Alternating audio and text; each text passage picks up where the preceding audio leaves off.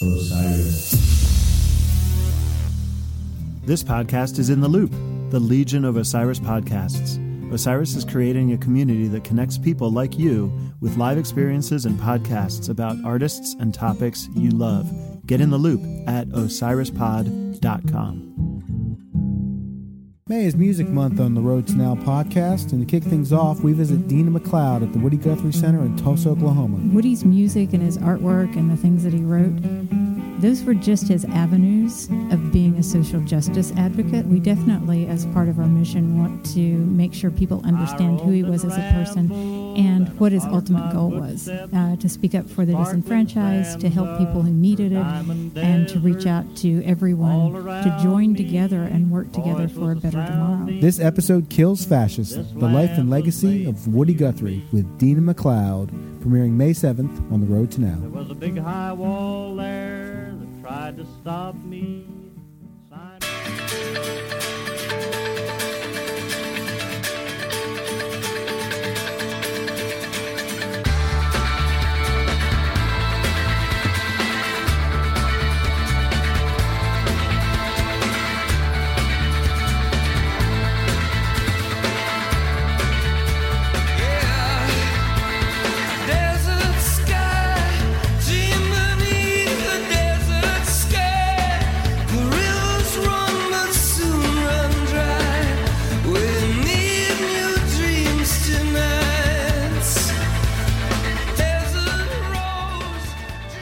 folks, I'm David Goldstein. I am Brian Brinkman. And I'm Ryan Nichols. You are tuned into episodes 33 and eventually 34 of the Beyond the Pond podcast. This is the podcast in which Brian and myself, and tonight Ryan, use the music of Phish as a means to introduce the listener to uh, other bands, mostly non-jam bands that we think that you will enjoy. Because we love Phish, we are Phish fans. But sometimes the problem with Phish fans is that I don't feel like doing a podcast about Phish at all, and I just want to talk about U2 for three hours. And guess what? That's what we're going to do this evening. Absolutely. We've been talking about this episode for a number of months now. As you guys might remember, back in the fall, we did a full chronological deep dive on uh, the band Wilco. We loved that uh, that uh, episode, and we wanted to do something again with a bigger band that uh, we all love, that we think doesn't get enough respect in this world, that we think uh, is uh, uh, criticized in unfair ways, even by Phish, perhaps. Um, but a band that we all love, and a band that we think you guys will all love if you kind of look at them with the perspective that we're going to talk about here today. So we're going to go through each U2 album. We're going to talk a bit about them. We're going to feature underrated gems from each of the albums, songs that we think might have missed uh, missed kind of the general public, and give you guys a chance to really hear about the overall chronological uh, evolution of U2, where they are right now, the highs and lows of their career. We think that this is going to be something that you guys are going to really enjoy. And the reason we wanted to have our friend Ryan Nichols on the podcast, some of you uh, may know him. He's actually a very big Phish fan, in addition to being a huge U2 fan. And probably, despite only being 23 years old, one of the single most knowledgeable people about music that I know. The kid is really uncanny and encyclopedic, and we wanted to have him on this podcast to talk about U2, knowing that he's uh, got some incredible Phish knowledge as well. And some of uh, the themes that we're going to outline in this episode include becoming the biggest band on earth, the chameleon moment, and what now? And on that note, let's get to some U2.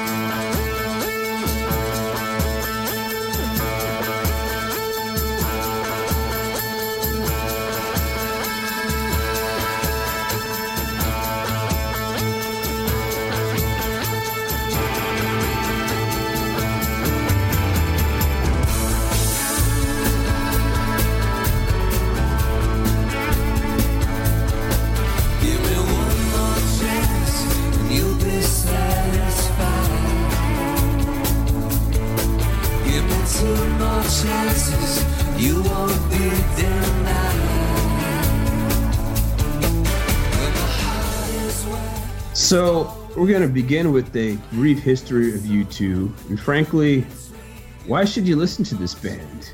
I mean, do you like anthemic rock and roll that reaches for the stars and gets there more often than not? Do you like bands that aren't afraid to look completely ridiculous because they fucking mean it, man? And do you like inventive guitar riffage that surely took more than a little inspiration from David Gilmour's big riffs and Run Like Hell? I think we certainly have the band for you. Absolutely. And in addition, I think your mileage may vary on other records from U2. But really, are you prepared to have us call you an asshole for not liking the Joshua Tree or Achtung Baby? Um, I really would argue, you know, this is the last band that could really call themselves the biggest band in the world. Uh, U2 has really been everywhere during their 40 plus year career. They've dabbled in nearly every style of popular music, and they've spent much of their career defining popular trends and morphing them into their evolving sound. I think it goes without saying they're one of the most important bands of the last 30 to 40 years. Um, for me, they're one of my favorite bands. They were the first band I was really introduced to at a really young age and helped set the tone for me about how I saw music and how I saw bands progressing and what I expected from bands and how I listened and approached them. Uh, but Ryan, why do you think someone should listen to U2? I think U2 is probably the biggest stepping stone for, I would say, probably rock music to continue in a at a grander scale over the you know from the 80s on.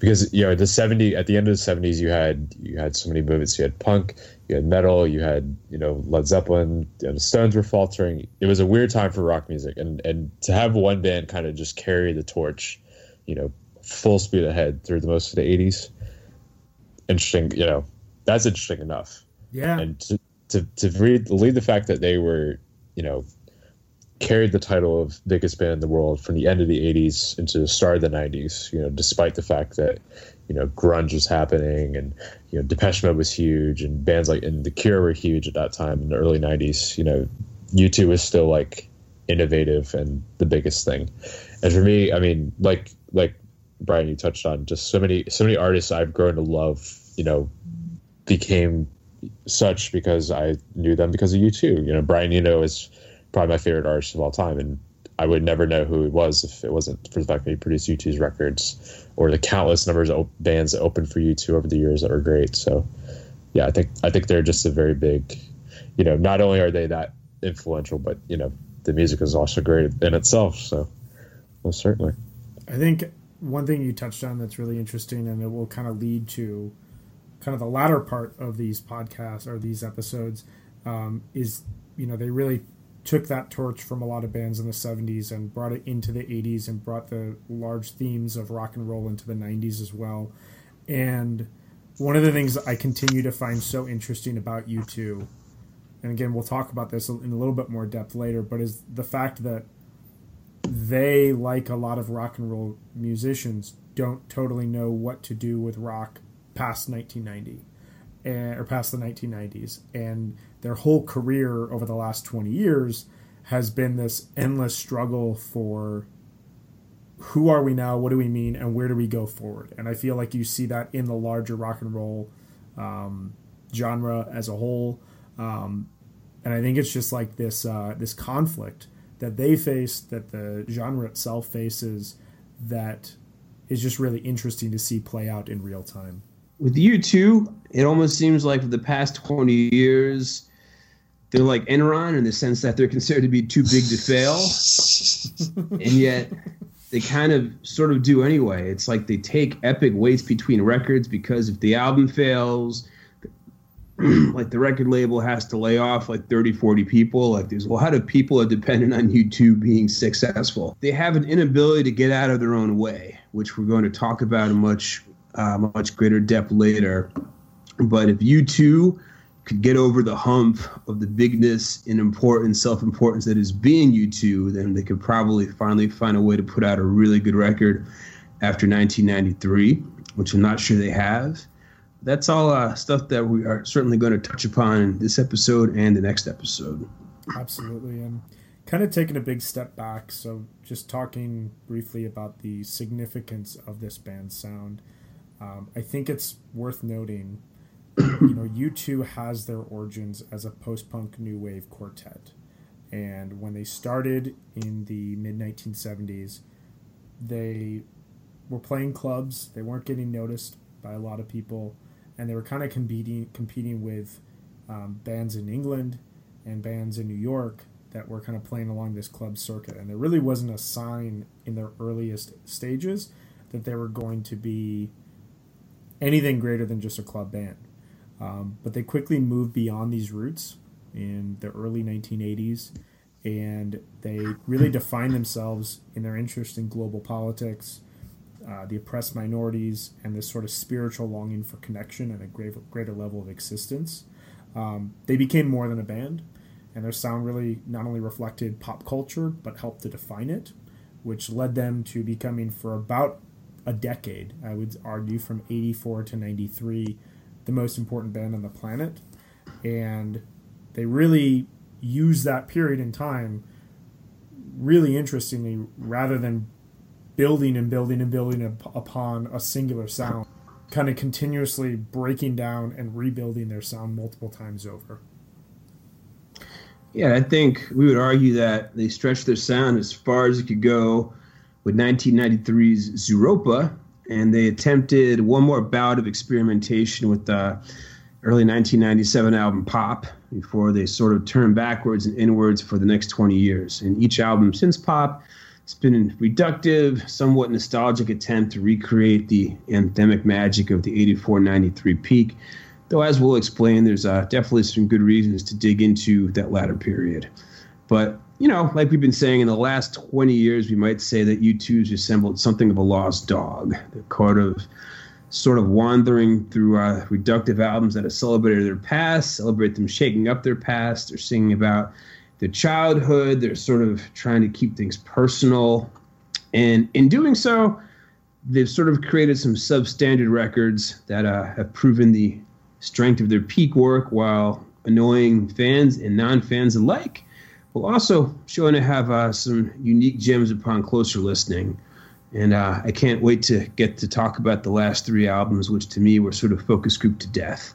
But we've got a ways to go before we get there. All right, so we're going to start our chronological deep dive here into U2. We're going to start with Boy. This first episode is going to encompass Boy through Zooropa in 1993. So we hope that you guys enjoy this. Shake, shake.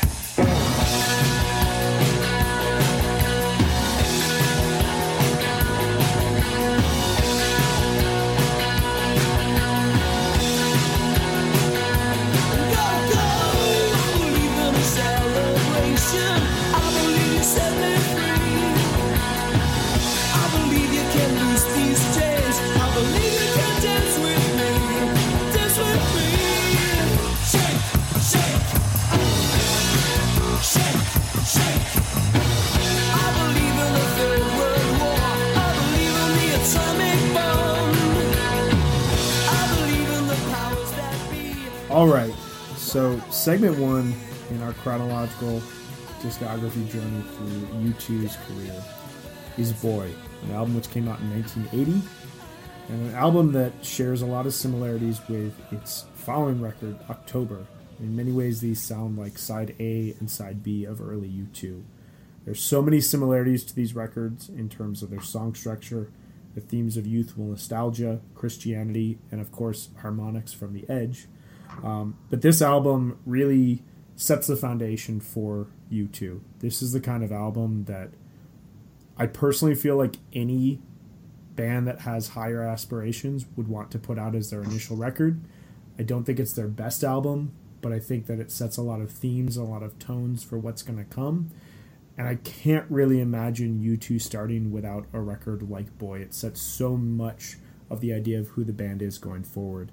Um, this record was produced by Steve Lillywhite, and he initially came in, really messed with the band's approach. He had Larry drum in a stairwell. He had unique effects throughout the record, and the band themselves found themselves loving this approach. They loved how open-minded and creative he was with them, and this was something that stuck with them throughout their entire career. And so already initially, you hear this band kind of toying with and screwing with their song structures and how to record their albums from a very very early age something which really set the tone going forward um, what are your guys thoughts on this record certainly when I think of boy, it makes sense that that's what it's called because there's a lot of boyish naivete on this record. Everything is fast, everything is loud. I mean, it's kind of like Bono sings the whole album with eyes as wide as saucers. It's got some, the fact, I mean, the Edge's riffing is very, very fully formed from day one. Like some of the stuff, really, he had established, it's incredible how he established his sound early on. Like, certainly on this record in October, they have a lot in common, uh, a lot in common with like a British post-punk band like Echo and the Bunnymen. I think even more so on October than on Boy. But what really comes through is a serious, serious go for it attitude. And um, I think there's one drawback, I think a lot of the songs are somewhat interchangeable, especially side B. They kind of all tend to run together. But uh, in addition to the um, the single, of course, "I Will Follow." That's a great anthem. There's Electric Co. It's also one of uh, their best early ballads. The song "An Cat Dubh," which I think means the block cot, as Bono would introduce early on. That's uh, that song still holds up today. I think they brought it back on their tour in 2005, and people were freaking out. It's not my favorite U2 record, but it's uh, it's a blast of energy and establishes that these guys are for real.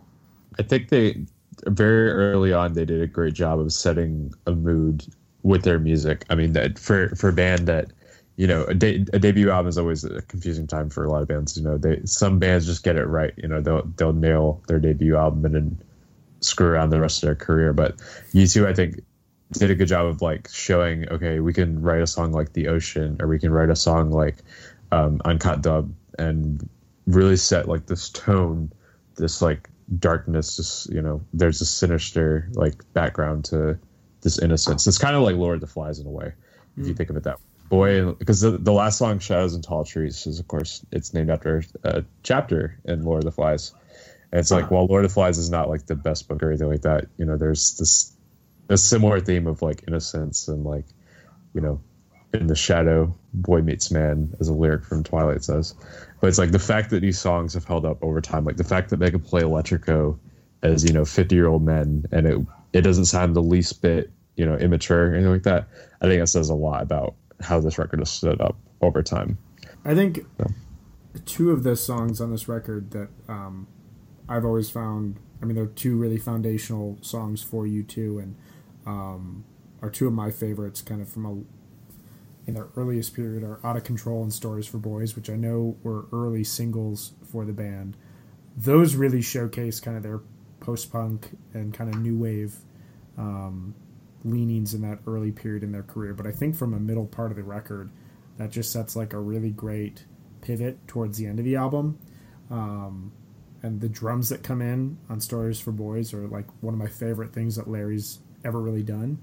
Um, I would say out of the first three albums that they put out, which you could kind of put Boy, October, and War into a bit of a trilogy um, in terms of like intentional growth at that point in time while still retaining a very similar sound. I think Boy is always going to be my favorite of theirs uh, of those of those first three records. It, to me, it just sounds like U2 with the highest of ambitions, not quite reaching them, but just showcasing everything that they wanted to do over the next 30 to 40 years of their career. And I, I, I love that about it. Definitely. And two two songs that I want to mention from this era that don't often get covered. One of one of which does, and the other I have never heard anybody else mention. Um, one is Eleven O'clock Tick Tock, Yeah. which I think fits right in with songs like An Cat Dubh and um, The Ocean, maybe, where they have that like it has that darkness to it. Yeah. You know, I mean, the title implies it. Plus, the producer of that single was the same producer who produced Joy Division's record, it's Martin Hannett, um, which kind of like he's like the post-punk torch being passed in a way. Um, and then the other song I want to mention is Another Day, which really could have been on Boy, because to me, when you mentioned when you mentioned Out of Control and Stories for Boys, like Another Day also to me has that like it has that soaring like you know Bono's voice just like goes way up in that chorus, and it's just like I don't know that song always got kind of underloved from their early period, and I think it deserves a mention because it it really reaches for those heights, like you said, it doesn't quite get there, but the fact that that from that early on you have a song like that confident. I don't know. It, Yeah. It's a telling sign of where U2 would go. Well, it's interesting because when they recorded Boy, they only had like 30 or 40 songs written at that point in time. And so, like, these are, if you listen to anything pre October, there's such a kind of thematic similarity to a lot of those songs. And there's such confidence in what they were playing and what they were writing at that point in time, and really what kind of defined them in, you know, the, the UK and in Ireland as they were playing live but it, it had to be a really interesting moment for them to come down to a track list of 11 songs knowing that they had other songs like another day that were such um, you know huge huge uh, huge testaments for, to them at that early age definitely. Let's play something off of it. i feel like the song that we got to play is Electric Co um, to me that's the strongest song towards the backside of the album and i think that really points the direction of where they were going in october as well as as we'll talk about here Yeah, Concur. And like said, it's it's it. Electric Co has proven the test of time, and and probably could be played again on this upcoming tour, and everybody in the house would go nuts because yeah, it's just stood up the test of time that long, which is great.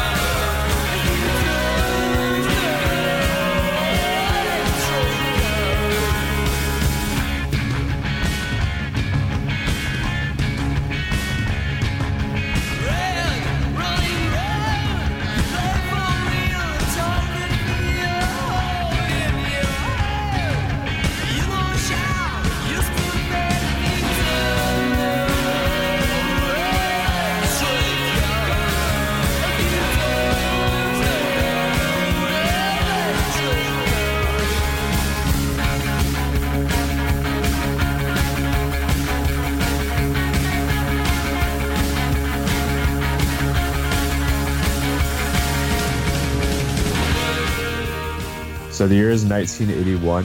U2 have jumped right in from a very long, long tour on Boy, and have already begun their work on their second record, October.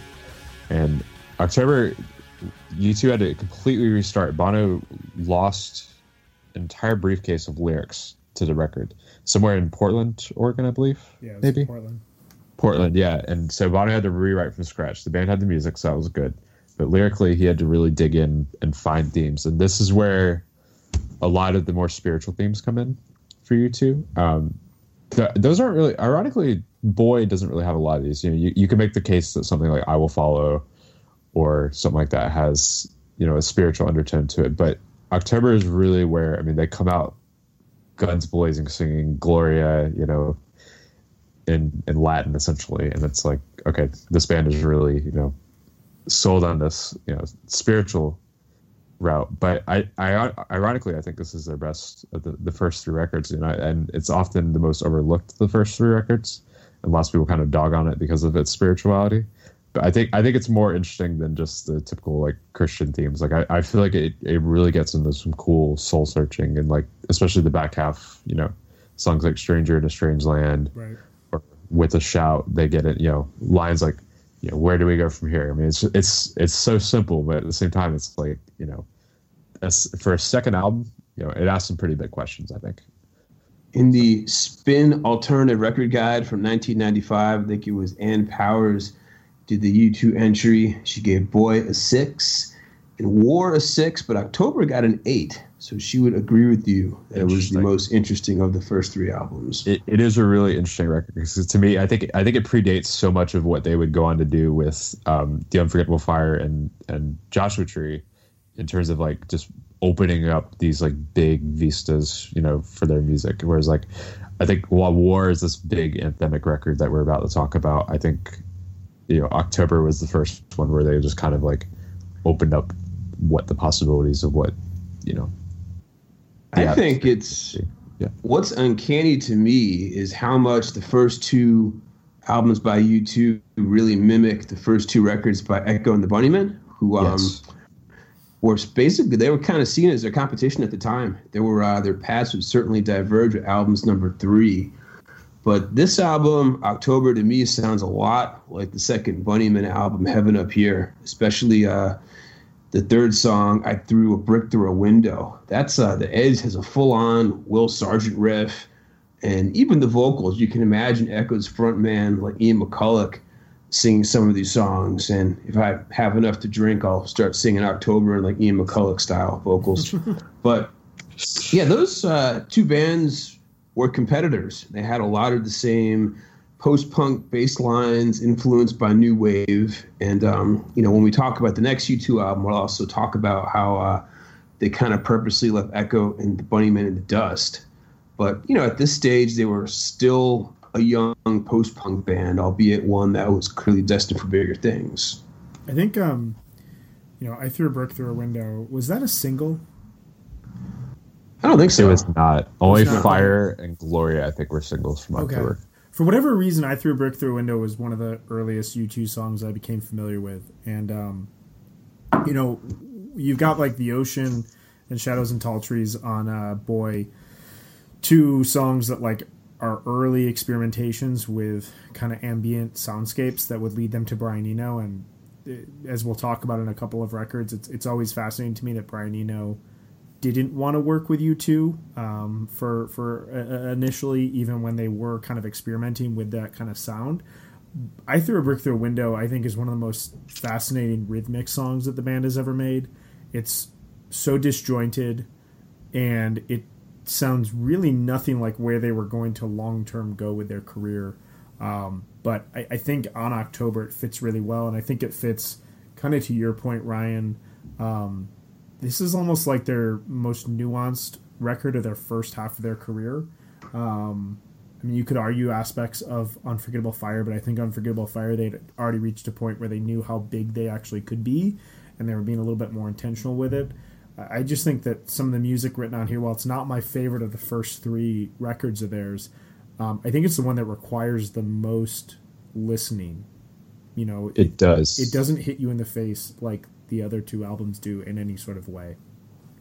It personally it took me a while to come to a conclusion that October is my favorite because boy for of the first three because boy for the longest time was and then I think I think a big thing and yeah we talked about Steve Lillywhite briefly with boy but I think he deserves a lot of credit with October because he really you know they were find they were finding their comfort zone with him I think and he was pushing them to do cooler and newer things with their sound and experiment a song like Tomorrow which I mean you know there are touches of stuff like that on um, on Boy, but I think you know he really helped them dig into a song like that, which paved the way for like Drowning Man or you know a sort of plus tomorrow isn't that one of maybe the only two or three times that bono has sung about his mother on record yeah. It's I will follow.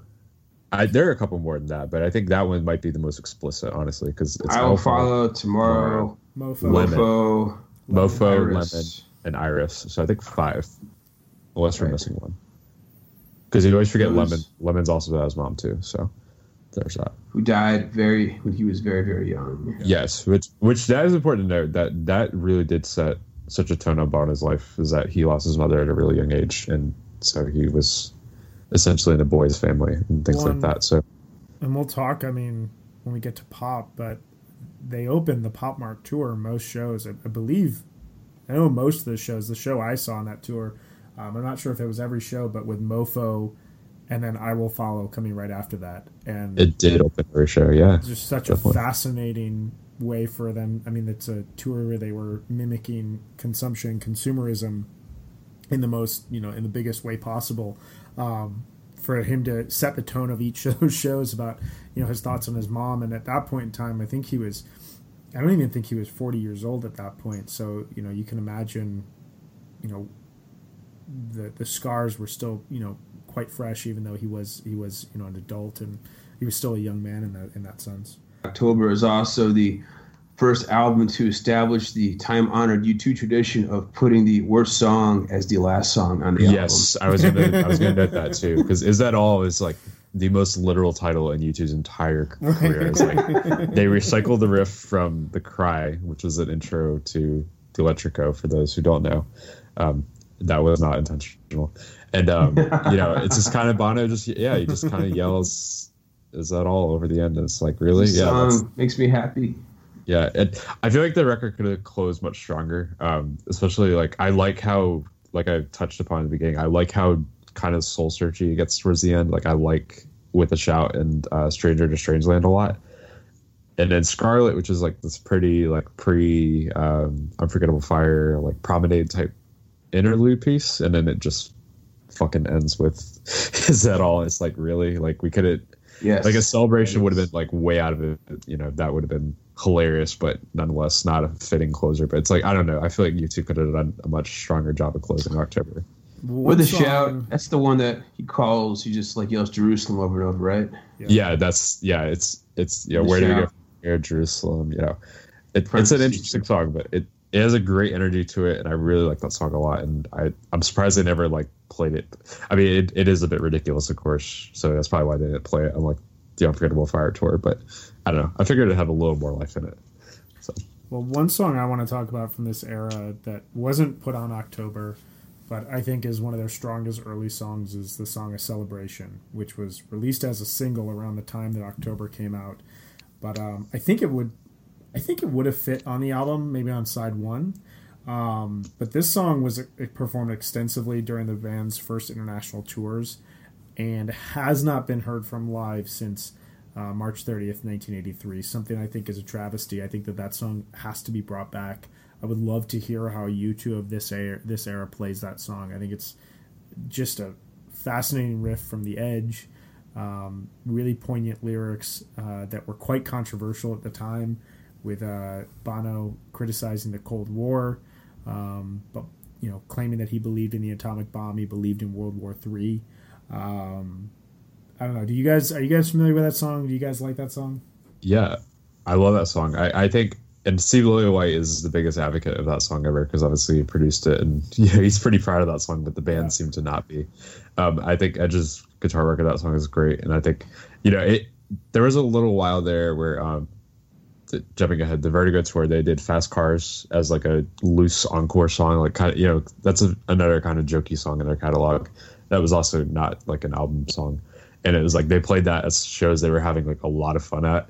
Hmm. And I feel like a celebration would be like that song to do Yeah. for that purpose. Like I couldn't ever see it being a regular. That'd be great if it was, but I couldn't see it like sliding like a one off here and there, just like a nod to that era. yeah, their early days. Yeah, yeah, because they always stick to "Out of Control" as like that song, which is great. I mean, it's always I always welcome "Out of Control" as that song, but I feel like you know a celebration is definitely a missed opportunity.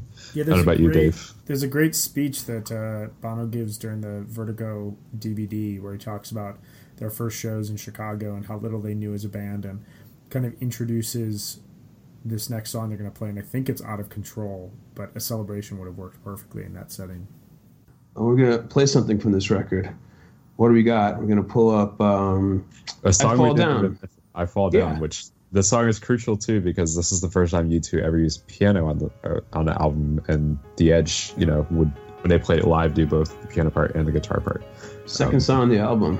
Yeah, something he would do quite often from this point forward.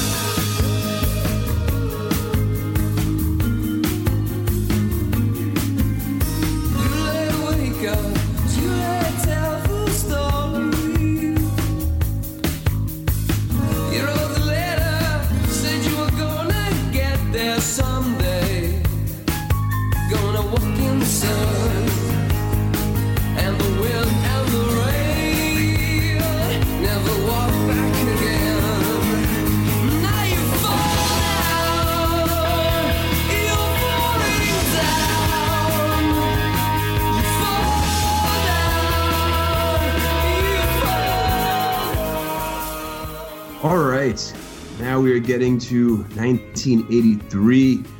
U2's third album was called War. This is the one that has the really stark looking kid with the huge eyes on the cover, and it says War and U2 in big red letters. This is when the casual listener started thinking, oh shit, these guys mean it. And to me, I think of this album as being a huge singles record, and certainly the earliest U2 album with the really the biggest disparity between the singles and the deep album tracks. I mean, this is the one that's got New Year's Day, Sunday, Bloody Sunday, Two Hearts Beat as One. Um, the last song, 40, which I don't know was, I don't think it was a single, but it was always a huge, huge live anthem. I mean, you can turn on any AOR radio station anywhere in the country, listen to it for 20 minutes, and probably hear the piano riff from New Year's Day ring out. Same with Sunday, Bloody Sunday.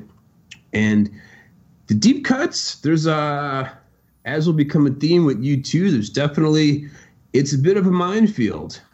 Um, I think the fourth song, Like a Song, it gets really dangerously close to self parody. There's a song called The Refugee, which kind of uh, it predicts the bass line to uh, the Escape Club song Wild Wild West by six years. And there's a song called Red Light that's got a trumpet solo. And if the trumpet solo is the most memorable thing about a U2 song, that's problematic. But other than those three tracks, everything else is pretty great. Also, shout out to the intro of Red Light because I think until California in 2015, 14 or 15, like Red Light was definitely the worst intro to a U2 song there was. so that that deserves special mention, I think. For me, you know, again, I'm much younger, and so I I didn't see the impact of war and like how big you know the videos for Sunday Bloody Sunday were, and how much of a radio hit New Year's Day was. But like to me, I've always wondered why is War considered the best of the three early U2 albums? Because I always think it's you know the most inconsistent and, and like we just talked about I think you know it has some really ridiculous moments. It has, it has a lot of moments of brilliance too but it, I've always wondered like why is this like the one people go to? Like are the singles that big for people? Which I guess is the answer but I don't know I think that is the answer. I think it. I think even with the self parodies and the kind of songs that definitely fell flat and, and should be forgotten, there, there should not be a uh, a war tour a la Joshua Tree tour. Let's just say that. Oh God! I Yes. think that I think that this this album is really like they set this foundation with Boy. Um, with October, they had this really rushed follow up experience where they lose the lyrics. They have to rewrite them. They write some really nuanced, kind of weird sort of songs that kind of predate their more experimentation. War is that first album that I feel like it's the first record a lot of U2 fans became really familiar with, and it really projects towards um, specifically the Joshua Tree and all that you can't leave behind. I would say, I think that those kind of three kind of work similarly in like a long term trilogy, just because there's so much bigness on this record. There's so much. Um, it's a very clear sounding record, and it's really the band just trying. It sounds like to me to communicate with as many people at the exact same period in time. definitely This is also the this is the record where the comparisons to Echo and the Bunnymen they kind of veered in a more populist direction, whereas the third Echo record, being Porcupine, was um, sort of dark and like prog rocky, and Echo also didn't show much interest in touring the states, which U2 absolutely did. And Echo and the Bunnymen really didn't have much interest in um, like global politics or um, you know like the Irish Revolutionary Army or anything to that effect. Whereas you know Bono, even God, before we knew about Phish playing Red Rocks, before I grew up and realized that Red Rocks was an incredible concert venue.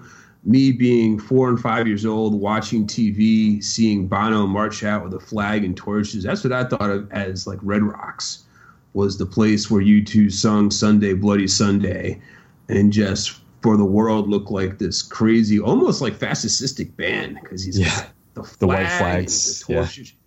Yeah. thinking, oh, that can kind of blow the mind of a four year old. definitely And, and it's thank you for my parents letting me watch MTV at that young age. So, I would say a funny thing too is that U2, as we begin to talk about their live show at this era and how like it was becoming its, you know, a big a big deal, you know, which I know is what we're going to lead into. But like, it's funny that the band themselves often, you know, what three songs have represented war in their concerts for years to come: Sunday Bloody Sunday, New Year's Day, and 40 mm-hmm. You know, they've kind of, those have been the three songs. Like they have not touched, aside from a couple of performances of Two Hearts Beat as One, they have like not touched this album at all in since 1984 Right. which is kind of amusing to think about because like you know it's held in such a high regard and yet and you know so is did they play seconds at all after the initial tour? they did not they, they played they said played seconds and surrender on the unforgettable fire tour and then both were Okay. quickly dropped yeah and and Seconds is a great song. it's a good song but i feel like Song. i feel like it would be a pretty dated nowadays which is like the, Yeah. the war- concern um, but it, it would be fun especially because edge sings too um, I don't know if Bono no, the could sing "Surrender" like he did in 1983 at this point. no that, that's the big thing too I am But- surprised that that didn't show up on like the Zoo TV tour because there's a lot about that song. There's like a groove in that song that Adam really drives forward that I think leads to Unforgettable Fire and specifically kind of what they were doing in the early 90s around the Zooropa uh, tour. I feel like that would fit really well um, on that tour, but I'm surprised he never revisited it. No, it would have fit with like Daddy's gonna pay for your crash car and like Yeah. this like groove worlds. Like I think that those two songs like make a lot of sense together, which is nice. Um, So I think the song, unless you guys had more to say, what the song we were going to play was "Drowning Man," which is uh, atmospheric ballad. yes, Drowning Yeah, I think- Man is where. Sorry, they I think did a good job of actually experimenting on War because War War despite all of October's experimentation, I think War they just like went balls to the wall, making this, made this huge anthemic rock album. But Drowning Man is this gorgeous, gorgeous interlude type song. Even though it's it's a song, not an interlude, but it feels like the reprise from It does. It all this bigness, the trumpet solos. You know, it's this gorgeous song, and of course the band has never played it live, but hopefully they remedy that this year finally. Right, "Drowning Man" comes after "Like a Song," which might be the most Bono hit you over the head with my earnestness song in U2's entire catalog, which is saying something. Yes. I think um, if there's anything else to say, I think just with regards to Under a Blood Red Sky, if you haven't seen the documentary or the, the concert footage, you can find um, you can definitely find it online. I was watching part of it last night. Um, it really showcases what the band was going for from a live concert standpoint, and I think you know this being in at its heart a Phish podcast we all know the power of live music and we know what it's like to go to a concert where you feel like there's a real connection between band and audience. And i think we all know as people who go to a lot of concerts what it's like to go to a concert where you don't feel like there's any sort of connection whatsoever. And for everything that you can say negative about U2 what they were trying to do from a very young age and from a very early part of their career was a complete connection with every single person in the audience. And you see that song after song after song throughout a, Under a Blood Red Sky. And it just defined who they were going to be go- going forward as their live show became almost as important, if not in some cases on certain tours, more important than the albums that preceded it. And all the songs Under Blood Red Sky, I think, are better than their studio counterparts, especially the opening song Gloria, which is the first song in October, which uh, careful listeners will note that is indeed where Bono says. This is Red Rocks, this is The Edge, followed by the guitar solo. So, Yes. well, actually, does he say this is Red Rocks, then the guitar solo, then this is The Edge, or? No, I think he says this is Red Rocks, this is the Edge all in one go, and then yeah, Edge brings out the guitar solo. Right. Gloria. No, certainly. Which again, just just pointed to their ridiculousness and you know, time, like you know the the bombast of, of war era U2. It's just, I mean, it's it's brilliant, but it's, you know, you you look back and you're like, yeah, this is totally ridiculous, but you know what? It's it's it's great in its own way. Well, as Yeah. we step from this kind of ridiculous era into a different uh, phase of U2's career. Let's listen to a little bit of Drowning Man, which is, uh, I think, one of the strongest songs on War and something that predates the next record we going to speak about. Take my hand. You know I'll be there if you can. I'll cross the sky for love.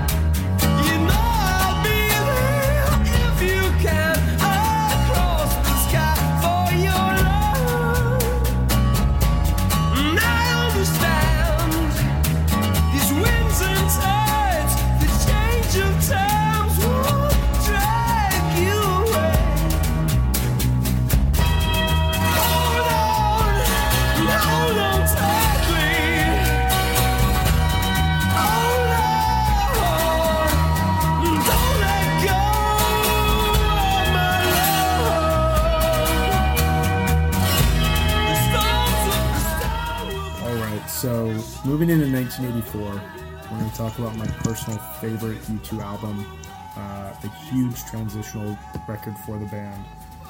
Pretty much anything that the band did before this point, you kind of they kind of wiped the slate clean with this record. They invite a new producer, Brian Eno and Daniel Lanois, to come in and help them reshape their sound, focus on sonic landscapes, focus on a little bit more of an artistic approach, bit more of a serious record. Um, and this really, this album uh, drove the path forward for where the band was going to go and where they were going to kind of shift at any sort of moment of uh, conflict or lack of understanding about what to do directionally within their career. The Unforgettable Fire really pushed them forward in that sort of sense. Um, so this record came out in 1984. Uh, this is at the time their biggest record. Um, this is a record that really kicks off a rock tradition. That if you are a traditional rock band who wants to revolutionize your sound, you either call up Brian Eno, a la Coldplay on Viva La Vida, or you resort to minimalistic ambience like Kid A, Kid A era Radiohead. Um, and it's just a, a rock. Viva La Vida is a good record too, which is It kind of crazy. It's actually that's the best Coldplay record by far. It's a rock approach that I you. actually I, I fully support. I, I'm totally down with any band trying this. Um, some may be more successful than others, um, but I, I, I actually really like this approach a lot. Um, Trey, get Brian Eno on speed dial. You know you want to. Fuck Bob. Ezrin. Yeah.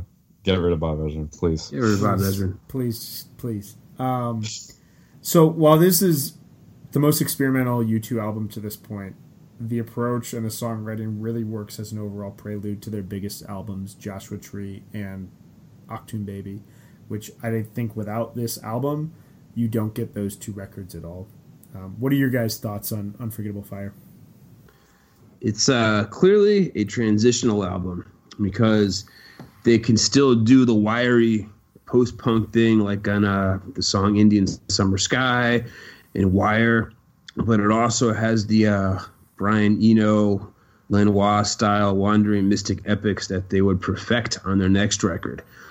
But certainly songs like uh, Pride, the Name of Love, Sort of Homecoming, um, Bad, my God, that's. Uh, Yeah. those songs pointed the way forward because they were kind of they'd taken the post punk thing sort of as far as it really could go at that point. And man, if you if you want to see me cry, just play a sort of homecoming.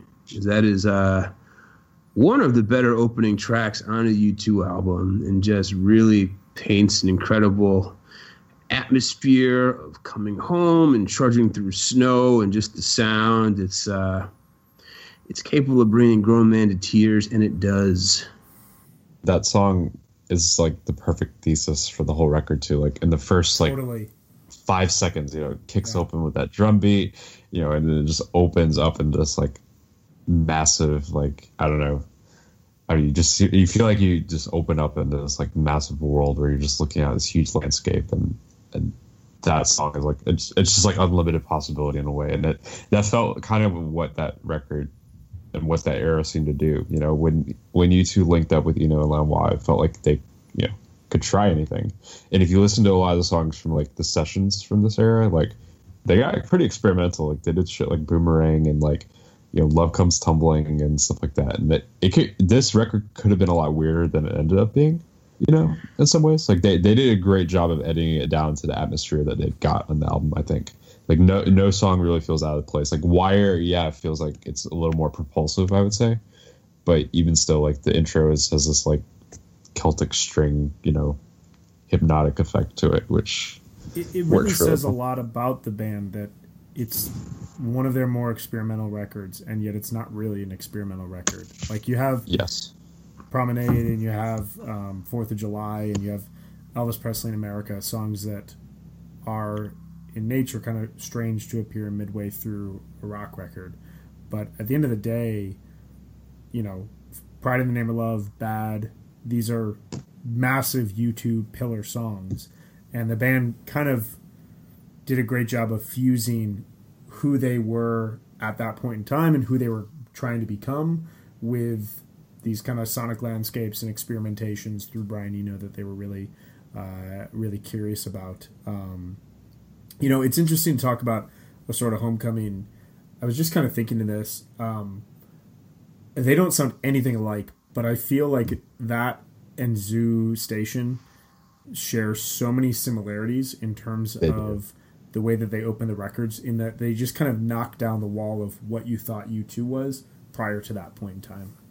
Yeah, because you can listen to Where the Streets Have No Name and be like, oh yeah, that's just, that's the band that did Unforgettable Fire. You know, it's it's not anything. Right. And Zooropa, which you know is my we'll get to it later, but my favorite U2 song, like it it feels very much like a band that's continuing off of Achtung Baby. Whereas like, yeah, you're right. A sort of homecoming is like completely different than the or first three Beautiful Day sounds like okay, U2's returning to what U2 was. U2 exactly. Um, you don't get that like a sort of homecoming in Zoo Station just like knock down any previous preconceptions of the band.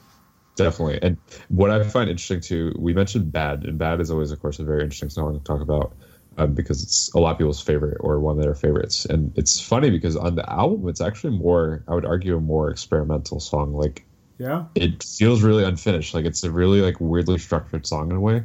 Yeah, it came into its own on, on stage. for sure. Exactly. Like as a, it became, in my opinion, what might be their best live song. Like it, Yeah. it never fails to just totally bring the house down. And like it, you know, lots of people say "Where the Streets Have No Name" is that song. I have always made the argument that I think "Bad" is like you can play "Bad" and it, it, it's such a simple song, but it does so much. It's a stealth heroin song, right?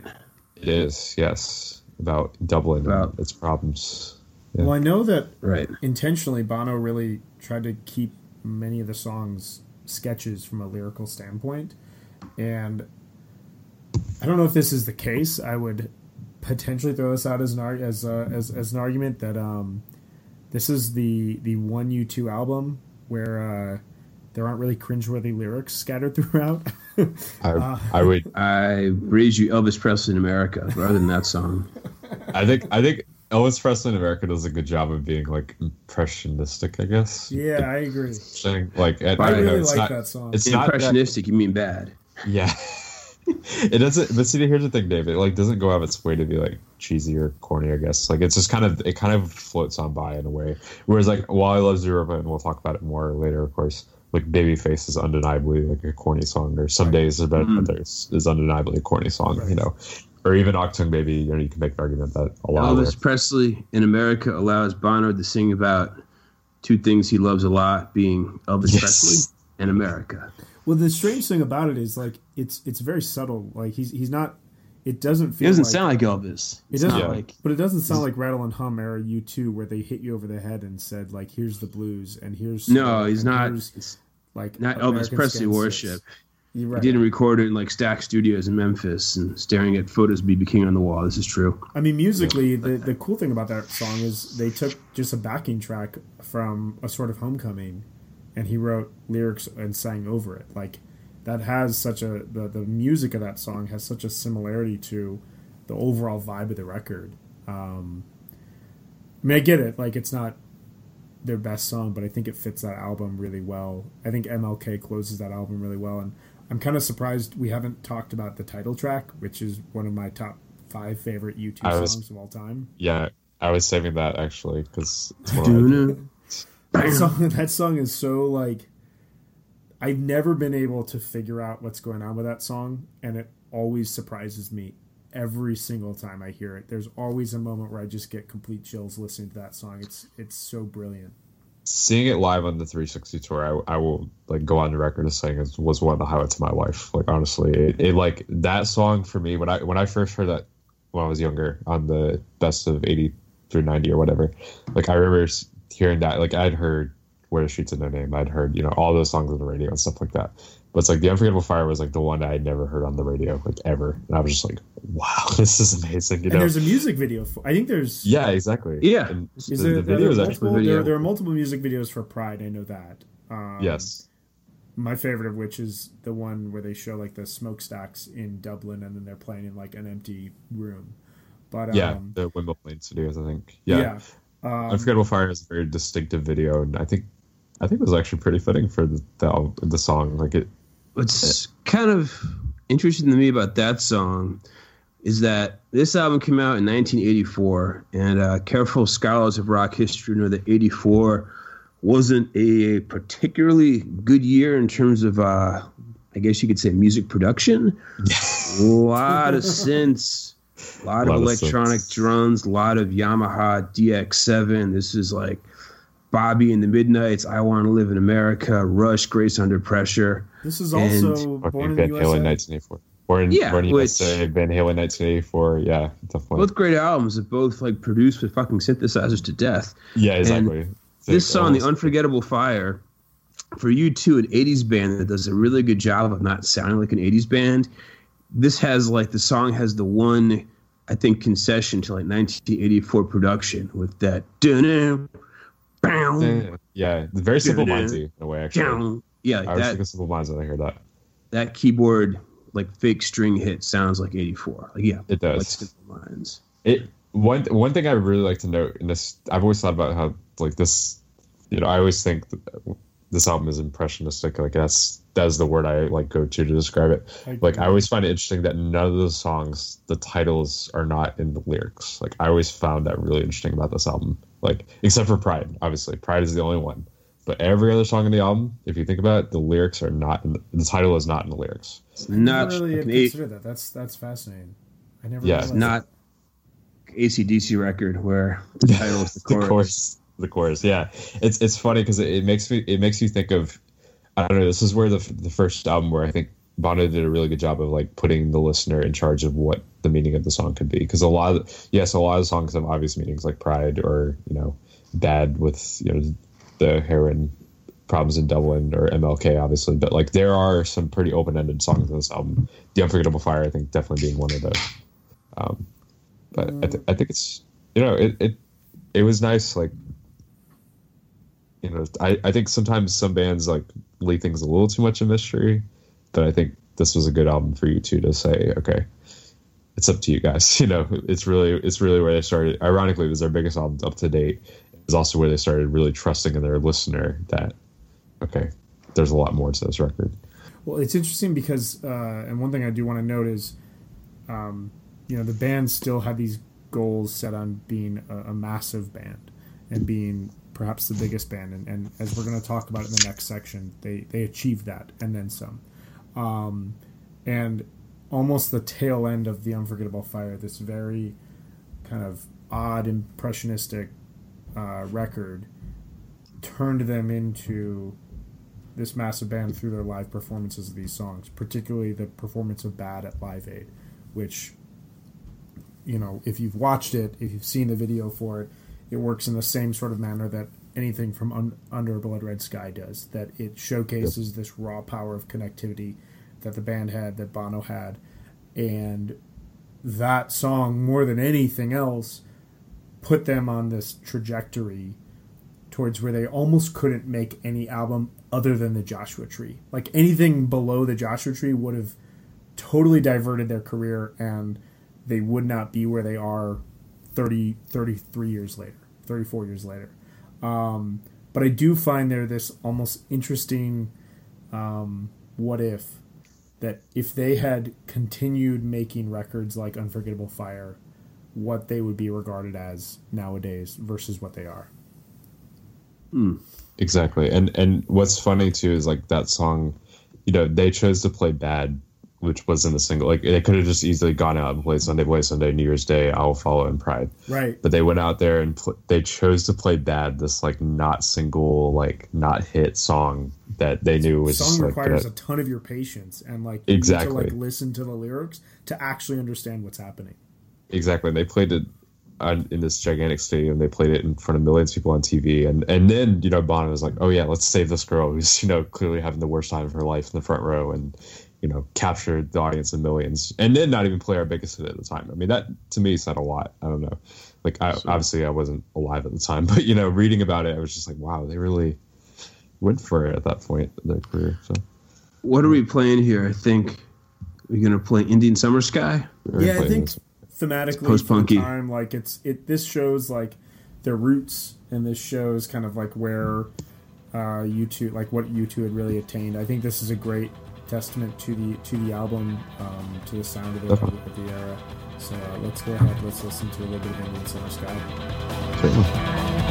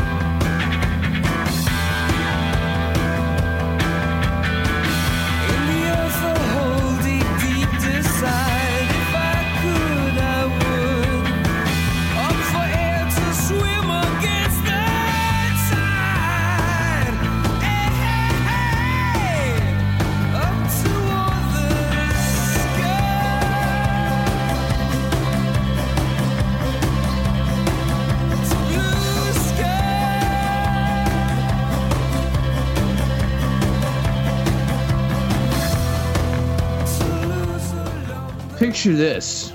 The year is 1987. You're putting in some good hours at the office, burn the minute oil. Boss is pretty impressed. He says, Son, I like what you're doing. Listen, me and the wife are having dinner on Saturday night, and we'd love to see if you could come by. Bring your wife.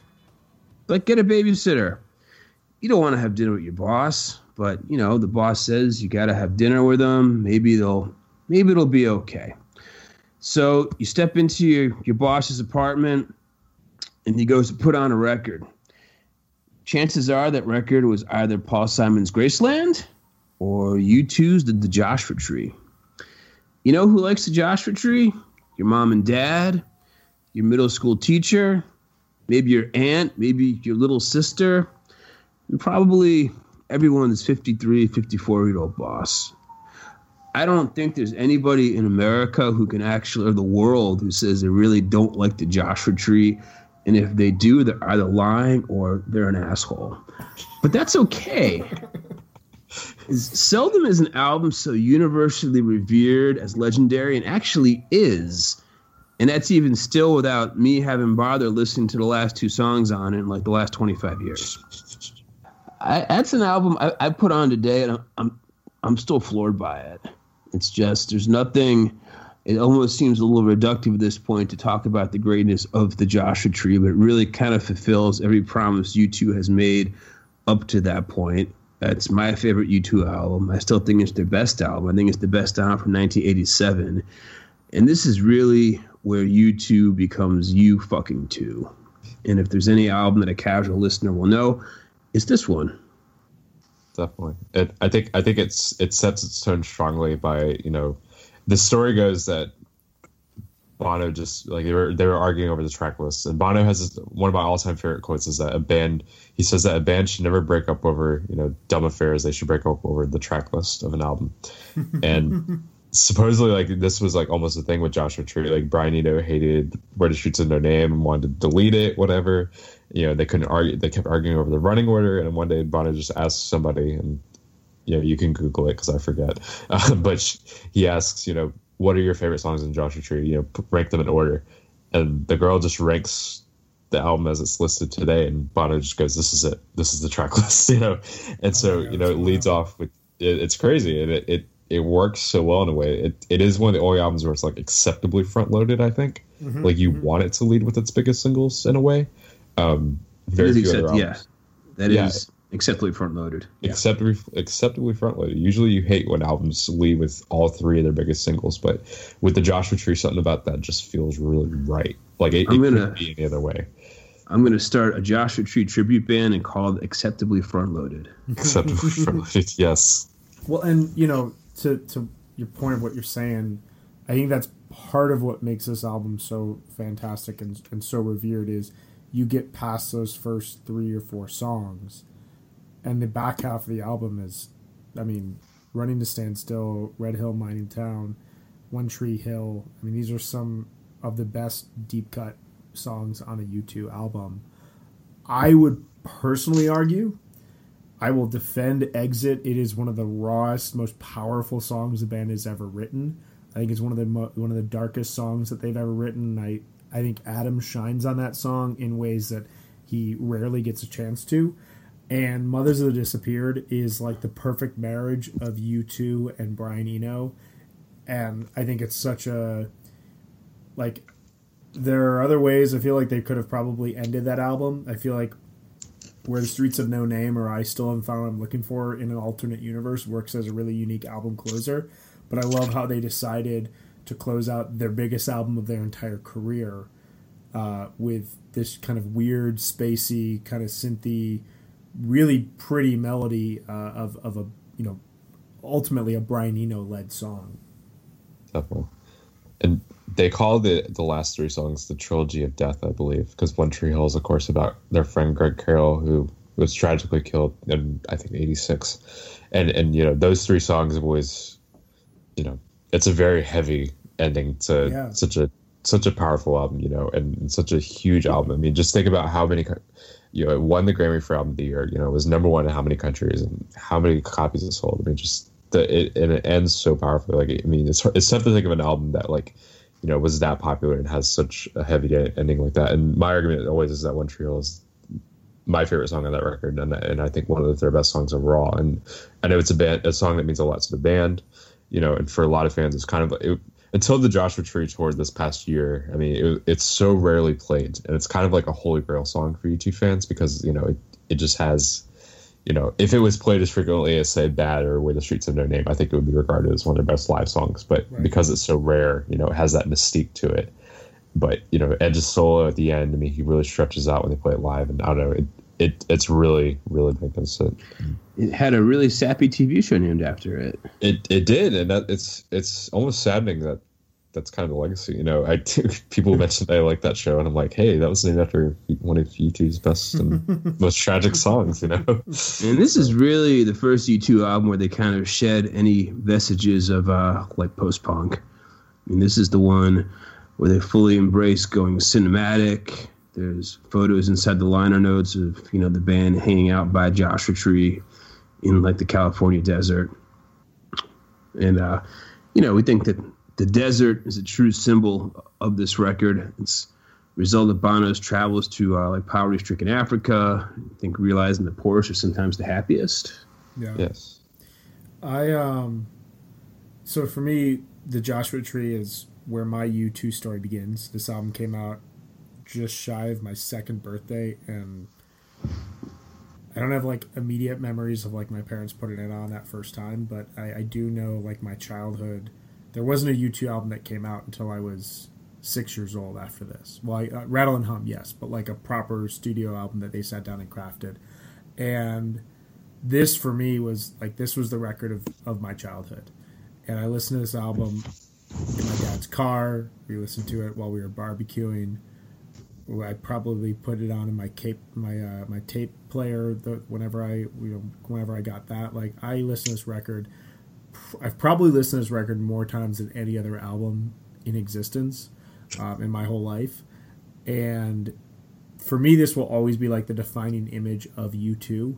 And there's always like pre Joshua Tree and post Joshua Tree for me when I think about this band. But this is, I feel like this is the purest form of U2 that there was at any point in their career. Like this was where they fully realized their sound. If I were to make a Phish comparison, I would say that this is like December fall 95 Phish in that this is this is the Yeah. peak of everything they've been working towards at you know, over the last 10 to 15 years. This is pure, uncut, grinded up and snorted U2, much like Phish, December 1995. most certainly and and i think another thing about this record is that you know it, it i always joke that new year's day is the u2 song that like even people who hate u2 can admit they like but like if, if we stretch that out to like an album it's always the joshua tree like if Right. like there was recently there was some like bullshit vice article where some some band or the the av club where some band listened to the joshua tree for the first time Oh, yeah, yeah. yeah, and they go oh in with all these like extremely millennial. And I know I'm 23 and saying this, but like these extremely millennial preconceptions of U2, and they're like, "Oh wow, I actually know most of this album." And it's like, I don't know. It, it's it's like you know, if people actually sat down and listened to this, like it. It's pretty amazing, like and, and like we said, you know, you listen to this at barbecues, or you listen, like your parents would listen to this, and it's like it's crazy. Like it was as popular as it was, considering how like it gets really heavy, you know, running to standstill. Again, it's, it's like the same theme as bad, you know, it talks about, you know, the heroin addictions and around Dublin or like One Tree Hill and, um, you know, the, the Death Trilogy, you know, One Tree Hill, Mothers Disappear and Exit, you know, Red Hill Mining Town, that's the song we're going to play. It's another uh, song to make a grown man cry. no, it's very powerful. Bono's voice, arguably, and, and I think this is certainly an argument to make, might be, that might be the, the highest it soars on record um, throughout their Highest it soars ever. I Yeah, think. I think this. I think Red Hill Mining Town could be Bono's best like vocal performance on an album. I was Which is thinking part same. of the reason why they couldn't play it live for Right. so long, right?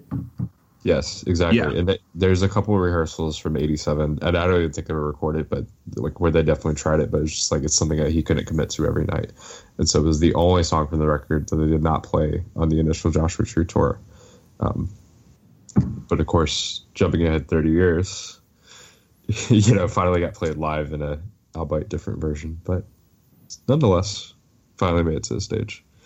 This album is such that um, the songs got used in movies several years after the fact. Like, I don't know how many of you remember the David O. Russell film from 1999, Three Kings. That was uh, the Persian Gulf War epic with George Clooney and Ice Cube and Spike Jonze, which uh, very very late 90s.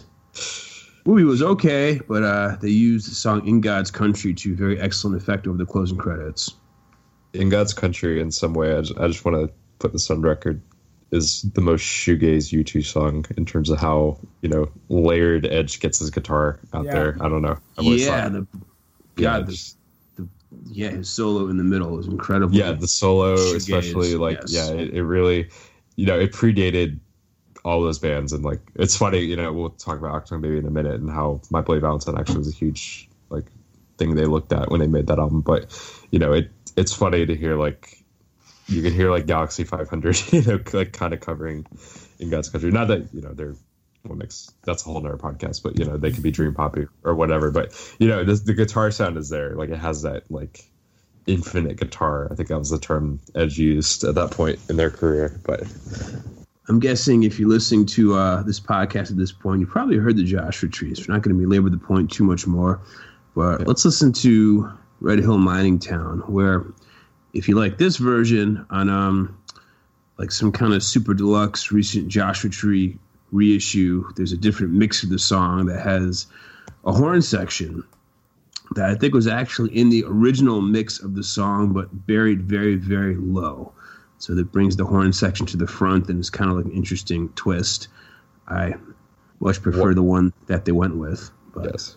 One last note on on the Joshua Tree too is that this is where they started to kind of argue with you know Lanois a bit more, and Steve Lillywhite, you know, who they worked with for the first three albums, and were kind of like, oh, we want to do something else. They brought him in to kind of be the pinch hitter, like he kind of wrapped up the album for them.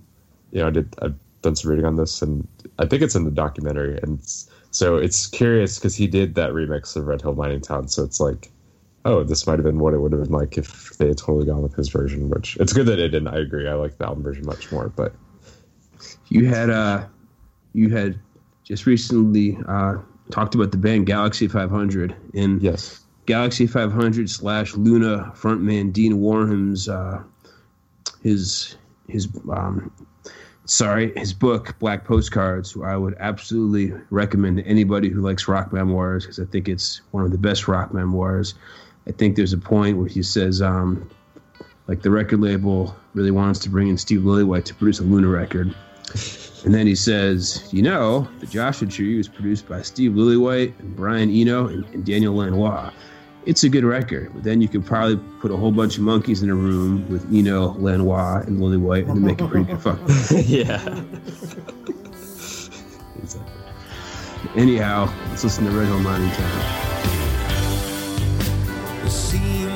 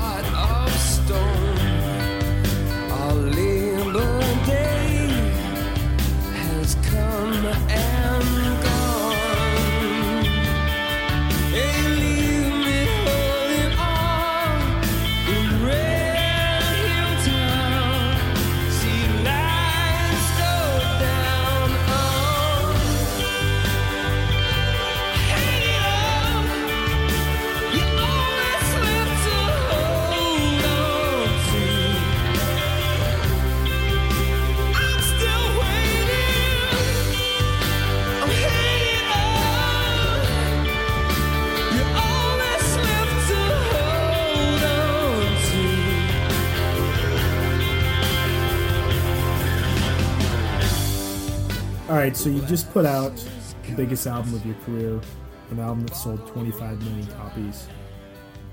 What the fuck do you do now?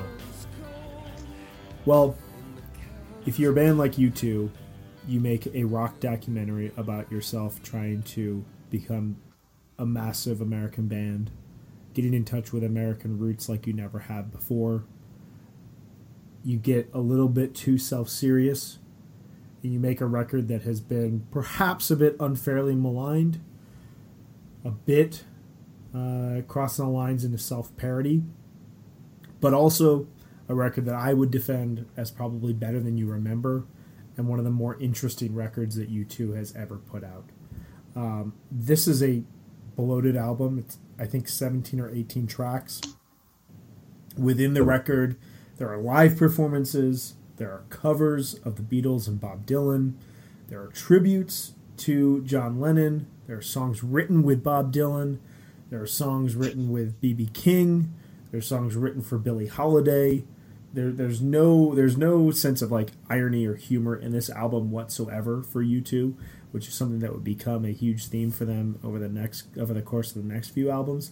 But There's a lot of unintentional humor. a lot yes, of unintentional a lot humor. of unintentional humor. And this is really the album that if you hate U2, and if you have no understanding why we decided to dedicate not one but two podcasts to U2, this album is really the origins of that for a lot of people. Uh, though for me, I, I find this one of their most fascinating records. I think the songwriting on it is really interesting, and it serves as this kind of cap to the first third of their career. That without it, you don't get Achtung Baby. What do you guys think about this record? Um, yeah, I mean, certainly, I would agree it's unfairly maligned. I mean, most of the stuff that sucks is the live songs. Like there's a version, uh, their cover of "All on the Watchtower" makes the Dave Matthews Band version of the song look like the Jimi Hendrix version of the song. Totally Um, disagree. I like- Okay. I like that version a lot. Uh, I still haven't found it. Looking, uh, still haven't found what I'm looking for. Shouldn't have been supplemented with a gospel choir, You just use the crowd that you're in front of you for that. Right. Thank right? I agree with that. And then, um, of course, when Bono opens the album with a cover of the Beatles' "Helter Skelter" by saying Charles Manson stole this from the Beatles, we're stealing it back. I really would have liked to have seen Phish do that speech before they played Helter Skelter. um, yeah, there's a, there's a lot of silly stuff. Plus, but um, the studio songs are actually pretty good, and I think a lot of the studio cuts get lost in the live ridiculousness and the blatant hero worship. Like when U2 goes to Memphis to record a song with BB King, and um, certainly Angel of Harlem was a big single, not one of my favorite U2 singles, but um, the studio cuts, the deep cuts, uh, like Heartland is actually a very excellent song. Adam's favorite U2 song too. Yeah.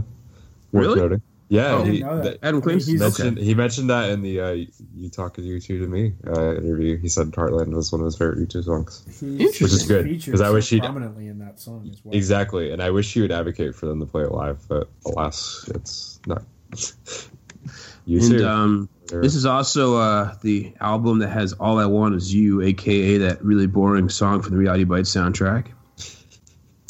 Totally disagree with that as well.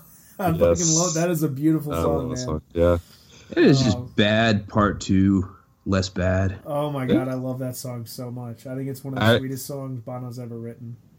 See, for me, ironically, you know, I I tend to subconsciously like I try not to do this, but usually singles from a U2 album are not my favorite songs. Okay. Like I, I, it's always it's always been that way. The Unforgettable Fire is an exception, and certainly on this album, my two favorite songs are are probably the two biggest singles, which are Desire and All I Want Is You. Which I mean, you can make the case Angel of Harlem is bigger, but I don't know. You could Desire and Angel of Harlem are kind of interchangeable in terms of Yeah, U2 totally. stature.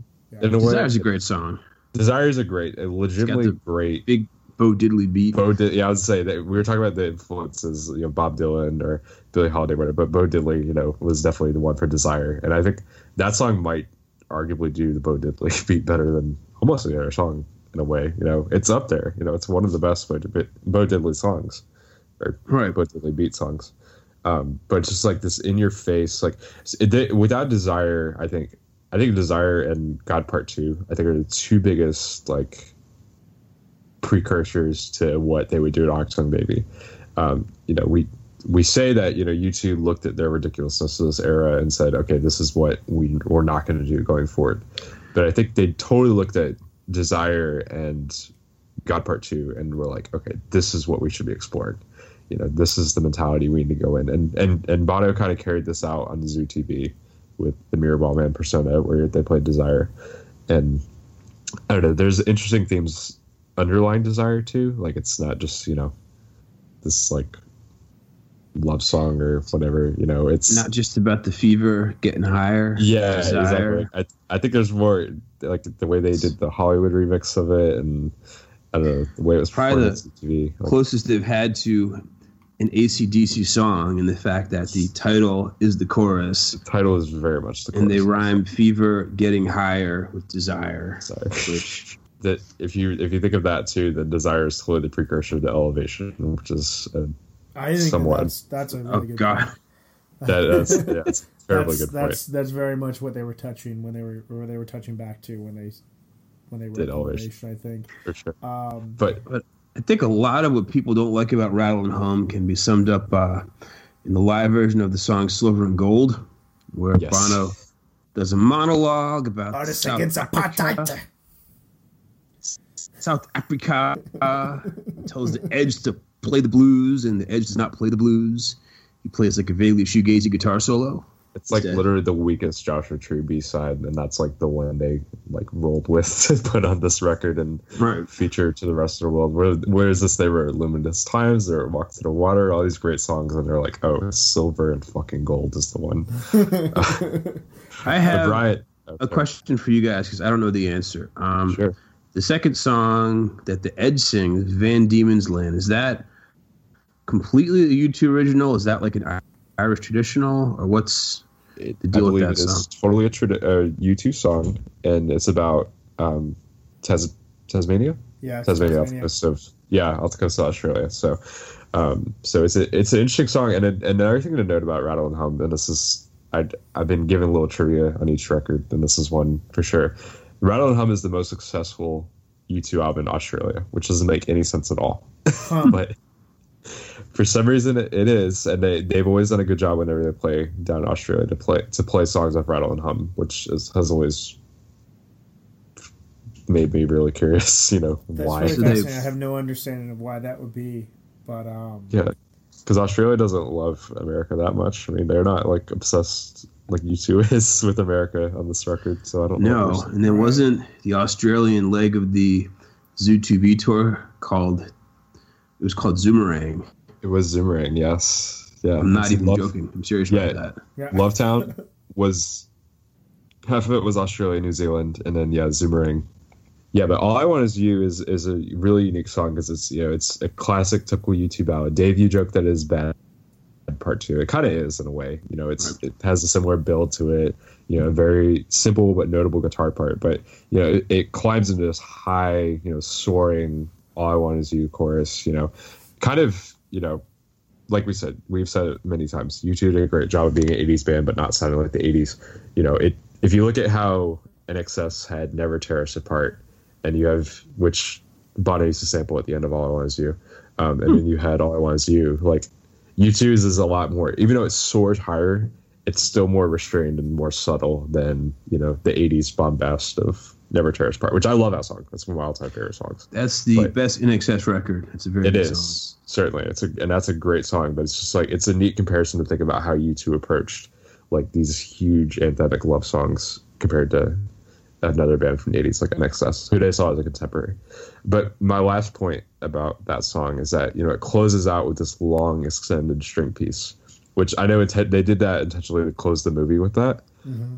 But I think Yeah. of it more so as the way of them shutting the door in the 80s. You know, the 80s, towards the end, they've built on this whole symphonic sound with, you know, Unforgettable Fire and Joshua Tree, and then Rattle and Hum. And then it ends with this big, you know, orchestra, strings, you know, and it that isn't really seen again on a U2 record for a little bit of time. You know, you think about that. It it's nice. So maybe Kite, where you hear orchestral music. Yeah, that's what I was, I was trying to think what the next song would be. And I think Kite is indeed the next song. So it's like it that's a really fitting end to that decade and closing that chapter for U2 very early, you know, in the first decade of their career. Well, it's interesting because, and I think where we got the idea to record this podcast came out of um, when the most recent U2 album, uh, Songs of Experience, came out. Uh, Ryan, you were all over Twitter and you were doing a chronological listen. I think you did it all in one sitting, which I did, yes. Some incredible props for. I've done Yes. a chronological listen to U2 many times in my life, and I've never done it in one sitting. So, uh, huge applause to that. Um, but the crazy thing is, task. if you listen just based on the albums, and you don't go to like B sides, you just go what they put out as full albums. To go from All I Want Is You and the fade out of the strings into Zoo TV is one of the most jarring moments of transition for that entire process Um, Absolutely. and it's a good transition because like i think i'd be curious to hear your guys thoughts but i think we all have insight into the band's been very open about what was going on towards the end of rattle and hum and that they reached a point where they felt like they built this thing that they couldn't build any higher they couldn't build any bigger and they had to go back and dream it all up again i think is what bono said Yes. you know, I kind of thought about this during Unforgettable Fire, the segment we talked about in terms of what U2 would have been like had they continued um, with making records like Unforgettable Fire. What do you guys think happens? How do you guys think U2 has looked if Rattle and Hum is literally the last moment we hear from the band? Do you think that? What do you think our percepti- perception is of U2 at this point in time? I think they kind of would end up being like another band we talked about earlier, like Echo and the Bunnymen, who kind of had their biggest record in 1984 with Ocean Rain, and then they had a record in 1987, uh, their self-titled that had uh, like Lips Like Sugar and some other college radio hits, which is to say, you know, um, a very good alternative 80s band, but they needed to push through. And as What we I see in of- Baby, they did. What I think of if if Rattle and Hum was the end of their career, it would literally be like Coda by Led Zeppelin. Like it would just be like, okay, here's a bunch of tributes to our influences, and uh, Yeah, Bye, see you really later. good- Yeah, We're yeah. done. Like you don't get that. With Led, you don't get like the second period with Led Zeppelin where they discover a new way to be Led Zeppelin. Um, I think that's Exactly. really interesting. Because John Bonham was dead. yeah, Bonzo died, and then we were like, oh, I guess we're not Alright. doing it anymore. Yeah, yeah, even though you know you could hear it in Plant's solo career, you're like, oh, this could have been what Led Zeppelin, but their their fans totally would have hate. That's the thing. That's what sets U2 apart is that their fan base stuck with them through from Rattle and Hum up to through the time talked and maybe. Whereas like Led Zeppelin's fan base totally would have ditched them after after that Well- had they gone in like a more synthy type way, I guess. Do you guys have anything else to add about Rattle and Hum? I think we should. Yeah, one of the best songs on it. We're gonna play right now. Yeah, Hawkmoon 269, a song that if they played this live, again, this is one that I can't see the, the crowd not going nuts for, even if they Right. did know it. It just just has that energy to it. So bring it back, guys, please. If Wikipedia is to be believed, the 269 is actually the amount of times the song was mixed. Yes. Yes, And I and, think Bob that Dylan just- play that organ intro on it. So definitely, if, if and a special mention if if you are listening to this podcast and you've made it this far, um, and you're really curious about this music, about this incredible music we're talking about, and wanting to revisit it on YouTube, there is an amazing. They only played Hawkmoon eight times, I think. And there is an amazing version of it opening the show, and it I swear to God, it's one of their all-time best show openers, and they only did it eight times. So it's just like you watch it, you're just like, how? like they just have this sitting around. It could easily play. it. Like that's just that's U2 for you. Like they had a million songs that could open the show, but like Hawkmoon definitely could have been one one of the best if they had done it more. So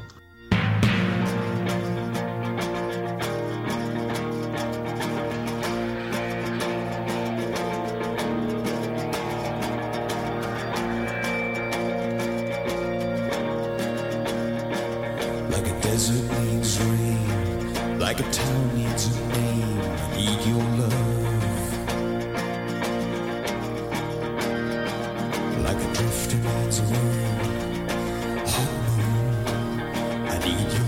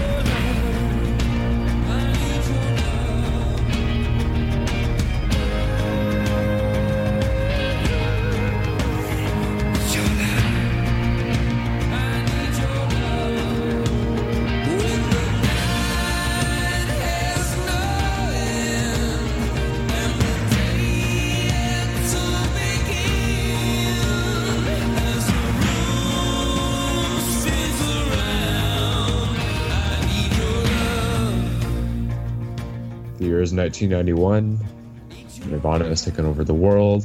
MTV is most watched network. I wasn't even alive yet, but nonetheless, U2 comes back bigger and more extreme, and in some ways, better than ever.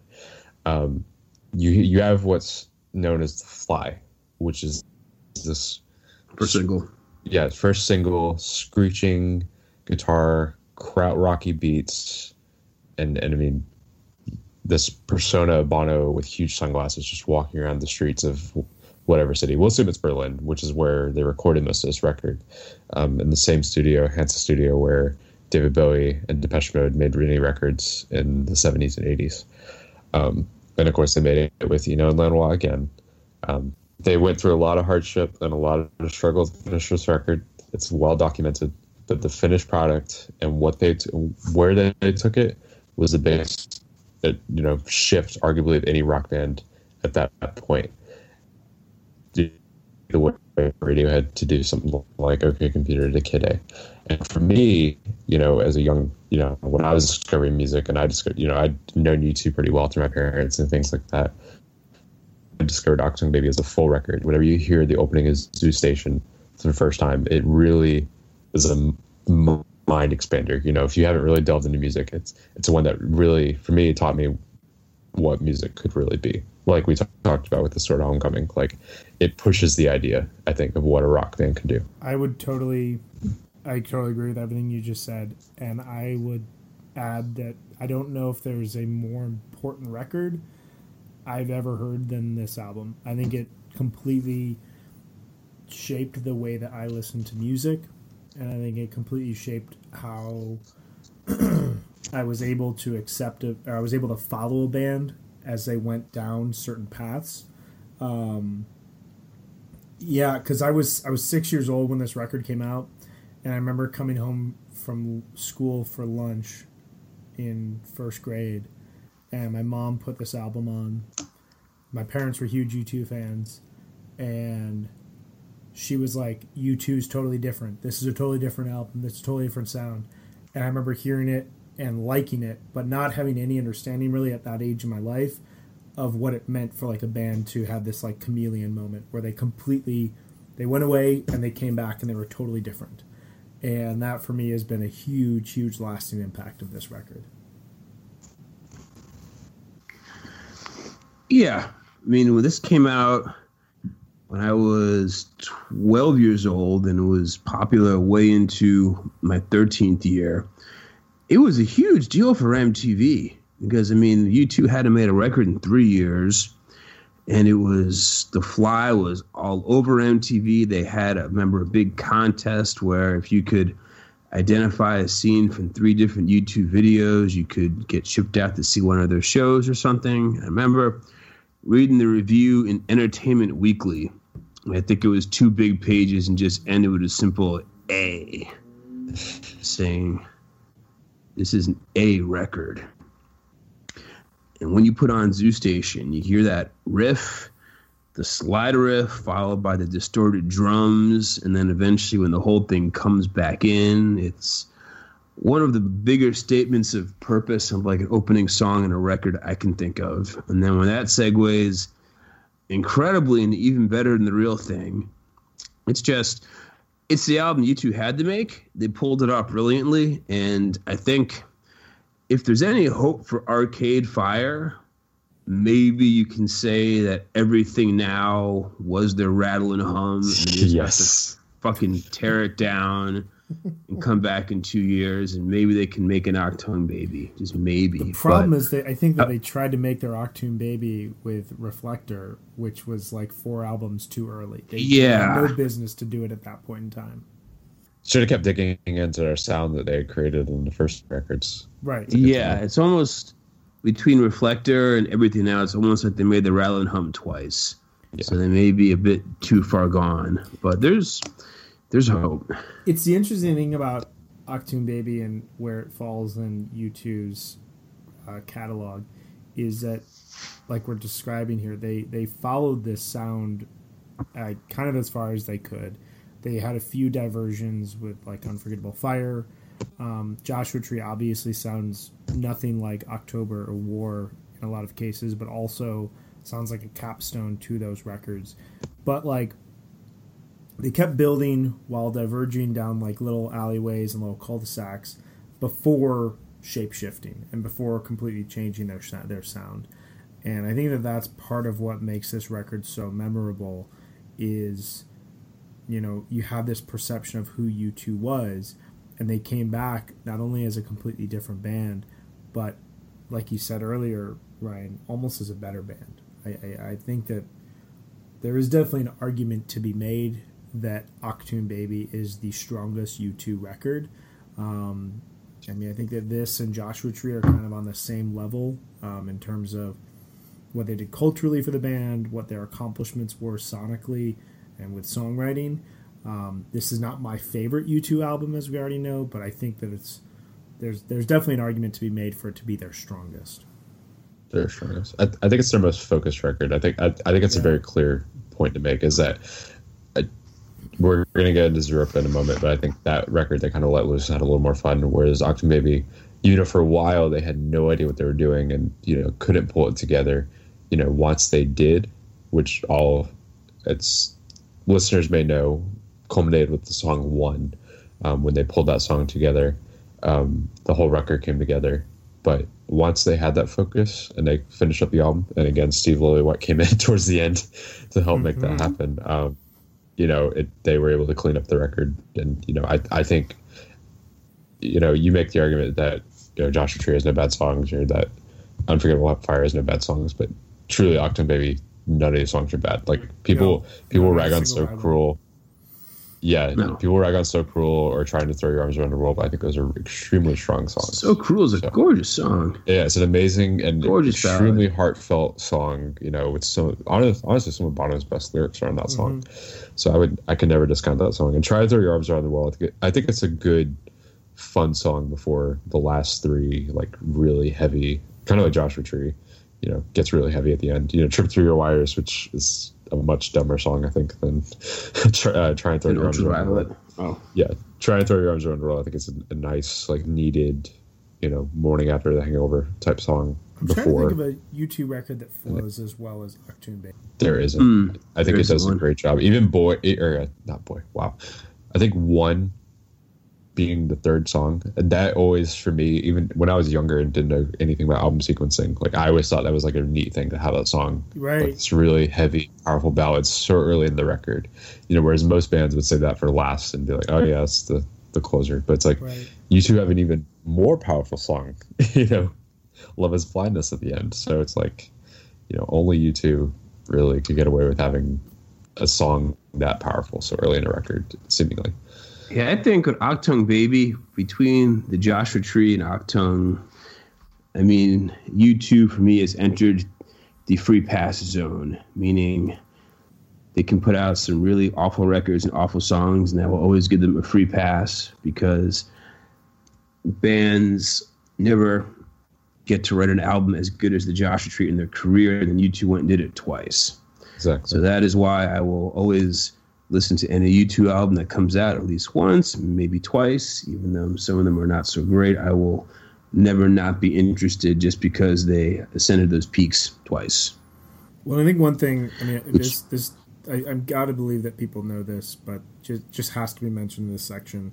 I mean, the band almost broke up, so they they left Yes. the the Right. Joshua Tree tour. Rattle and Hum had come out. They'd been almost publicly ridiculed for the first time in their career, like truly ridiculed on a around a massive stage.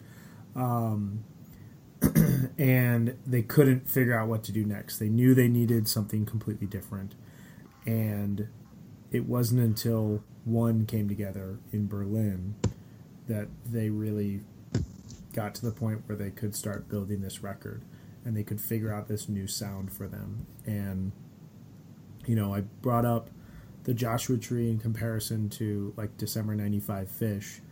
Achtung Baby is what Phish did in 1997. The the parallels of a band that didn't know what else they could keep doing within a confined sound found a sonic landscape within themselves that nobody ever really thought possible. The idea that U2 would write a song like The Fly or Zoo Station or even better than The Real Thing or Until the End of the World or even I mean one I feel like has precedent within their career. I think it's one of their best songs, but I think that you can draw a line between some of their earliest great material, the Joshua Tree one, and some of the best stuff that they've written in the last 15 years. But for them to be as successful as they were not sounding like themselves is one of the biggest accomplishments the band has ever had. and one, Until the one end of import- the world, that song is um that was like the basis of the Wim Wenders movie, right? Until the end of the world. It was. He, he pretty much wrote an entire movie based on the genesis of that song, which you know is is a, a retelling of the Jesus and Judas story in a way, but only in a way that Bono could tell it. And Right. that, that was the thing I was going to mention too. Is that this this record is especially interesting because this is the last full album look at spirituality. I think that U2 did. I mean, they only did October and and this album. I think because if you know, I think the thirty three and a third like makes this entire argument, but the whole record can be linked to Bono's like grasp with you know spirituality and religion and, and there's some really interesting parallels in there you know like pause you for one ways. sec. So you're saying that the song "Until the End of the World" is actually the Jesus and like Judas story? yes and bono No kidding. times- Oh my God. yeah a lot of times when they play it live oh.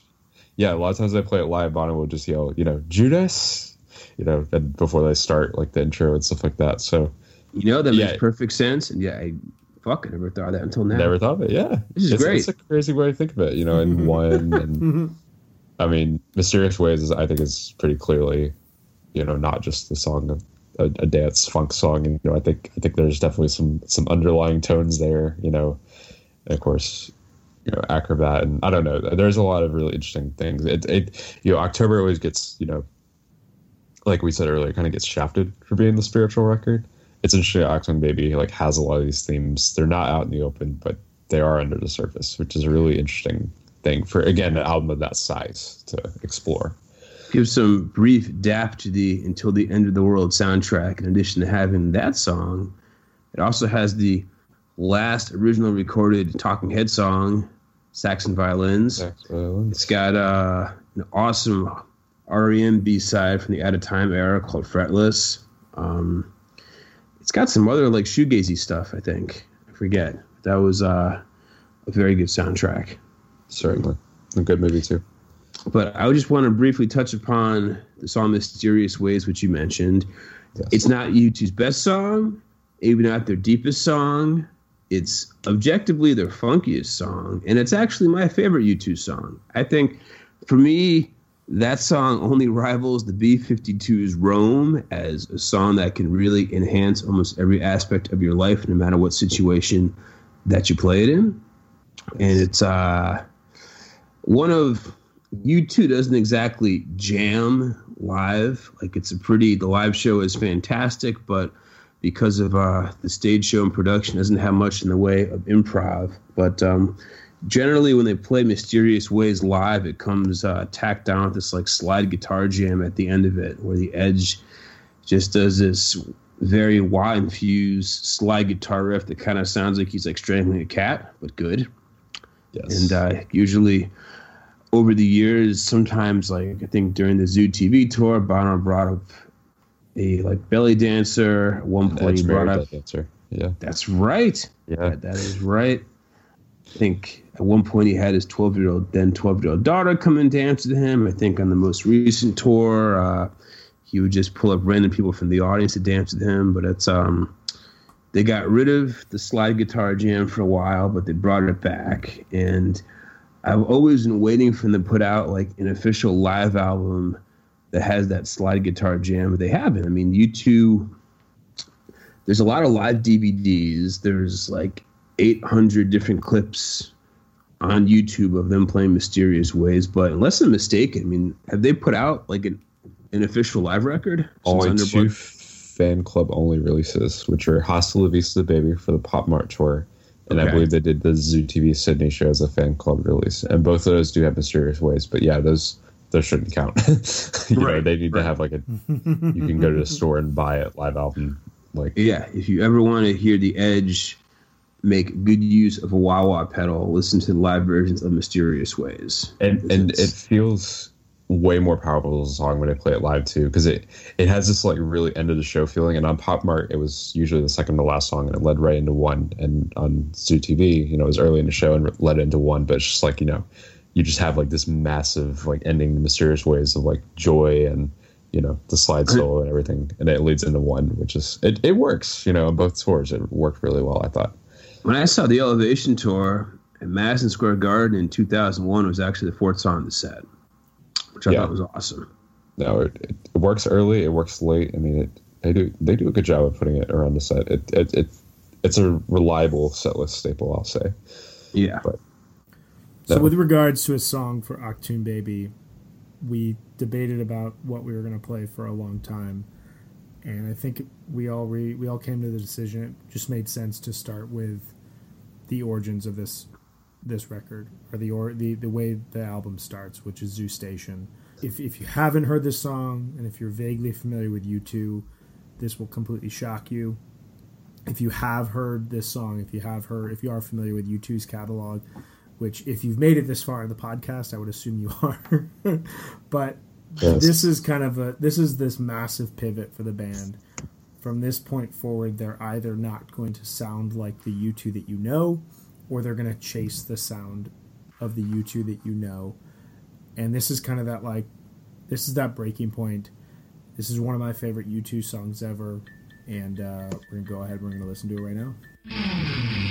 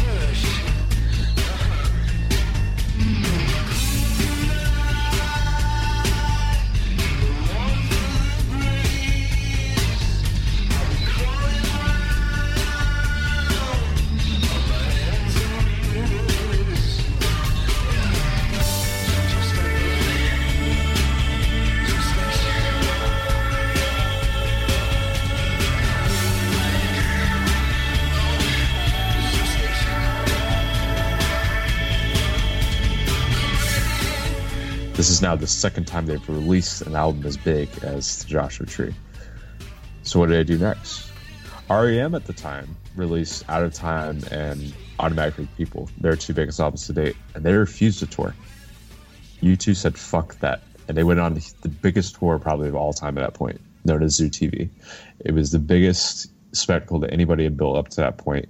You know, Pink Floyd and Led Zeppelin and all these bands have tried to build these huge shows, but nothing came close to Zoo TV in the way that it took over football stadiums around the world. You know, with towering TV towers and Trabants hanging, you know, Trabants hanging from the ceilings, and you know, all you know. If it was if it was thought, it was done. You know, and it, it was a mockery of consumerism and television and, and MTV and, and where everything was going. And somehow it was the most ahead of its time and still is the most relevant to this day. But amongst all that, U2 were having so much fun on this tour that they were hanging out with their buddies Brian Eno and Flood, and they were like, "We should make some more music." Because why, you know, strike the iron while it's hot. You know, why not? Why not go out there and have even more fun than than you're already having on this great tour? So at first, Ed just gets the idea. Okay, let's make an EP. We'll have a couple songs. You know, we're working on a couple stuff that's left over from Achtung Baby. You know, we'll see what happens.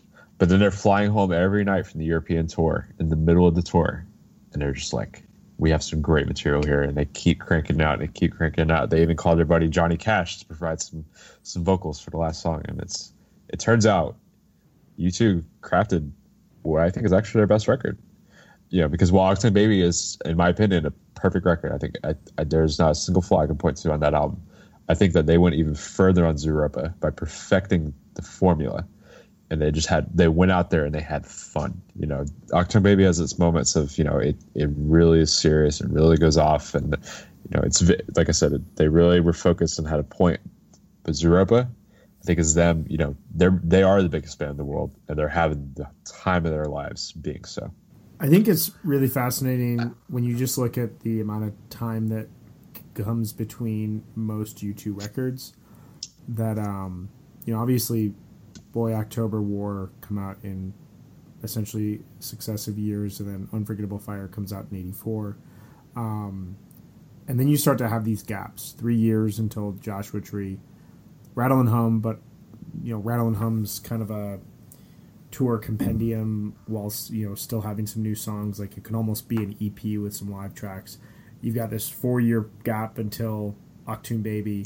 And then since Zooropa you've got these four or five year periods in time between each record. And it's this huge build up and Zooropa is kind of this one period one album in the middle of their career where they said we're on such a high. We're making such good music.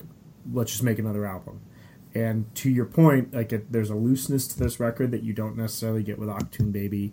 They're having a lot of fun in a way that you don't necessarily hear them having on certain recent albums.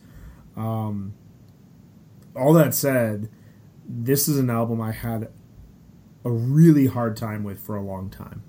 This came out, I was like eight years old, and I initially did not like this album. I thought U2 had gotten too, way too weird. I thought the video for Lemon was, it kind of freaked me out as a kid.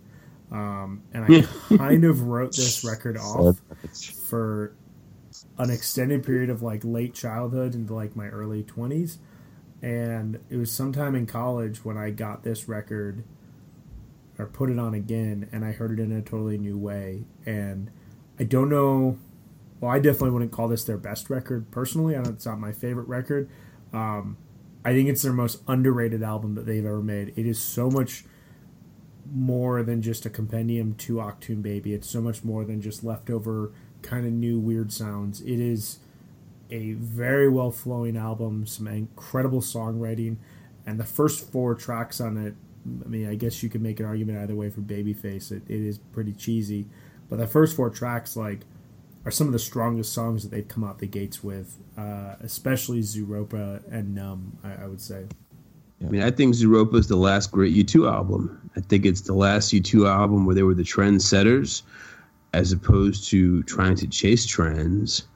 And the title track is incredible. I mean, that's probably one of my top five favorite U2 songs, the first song. But what's neat about Zooropa is that it has obviously it has singles. I know Numb was the first single, Stay Far Away So Close is a single, Lemon, but even it almost seems like every song to me feels like a deep cut because there's just yeah. songs that they either didn't play or songs that you just never think about. Like no one ever thinks about the first time or some days are better than others or daddy's gonna pay for your crashed car like all great songs but just not in the U2 pantheon, but still very good and very underrated. Like the album feels kind of mysterious in that sense.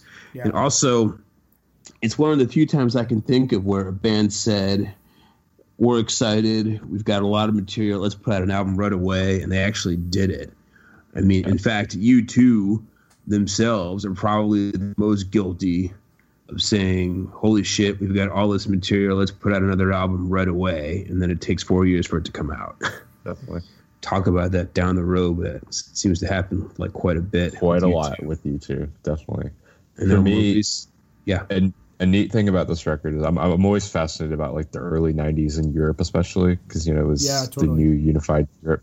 And I mean, this album is the like the beginning of that. You know, the the the cover, I mean, straight up is like the European Union flag, and like they were so into the idea of exploring what is Europe at the time. And it, what I love about this record is that you know U2 spent so much of the late '80s sucking America's dick. Like this was their one record where they were like, "This is Europe," you know, like right, we, yeah. we're going to embrace being European, and and like you know, Bono could talk a huge game about on that Innocence Experience tour about how you know Europe and you know the refugees crisis, and that's awesome and all that he does that, but it's like U2 doesn't embrace being European like they do on this record. Like they their German influences. You know, they had the Eastern Europe, you know, sounds like at the beginning of Daddy's Gonna Pay. I mean, literally, Daddy's Gonna Play Pay is an entire song about you know Russia, you know, the new Russia and the European Union. I mean, just just thinking about the ways that they worked these themes into these songs is just is completely brilliant. I mean, that's you know. From a context standpoint, there's so much undertone to this record. Like, yeah, you can just listen. Daddy's, Daddy's gonna pay, and it's like, ironically, this is a song that's relevant nowadays. You, know, you, you look at like Instagram culture and what Mm-hmm, you know kids are dealing with nowadays. But at the same, at the time, that was totally a song about Russia or like how you know, "Dirty Day" you know can always be relevant. You know, it, you know, I'm sorry, roll as the bad guy that walked on it out on it. I mean, that's always one of my favorite Bono lines for sure. Well, actually, Dirty Day is entirely comprised of. Uh, it's all like a Charles Bukowski poem. Yeah, no, it is. I mean, all the lines in Dirty Day are all taken from Bukowski poems. I think they dedicated to him. And the the kicker, the days run away like horses over the hills. That's the name of a Bukowski um, like compilation of poems.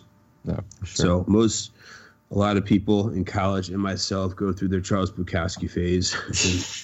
Maybe Bonos came a bit late. You could definitely make the argument. Um, this is some of the Edge's best guitar work in terms of treating his guitar and and working his guitar so it doesn't necessarily sound like a guitar. Um, I mean, the opening riff on Zooropa is one of my favorite things that he's ever played. Uh, Numb is some of the most interesting guitar work that he's ever done.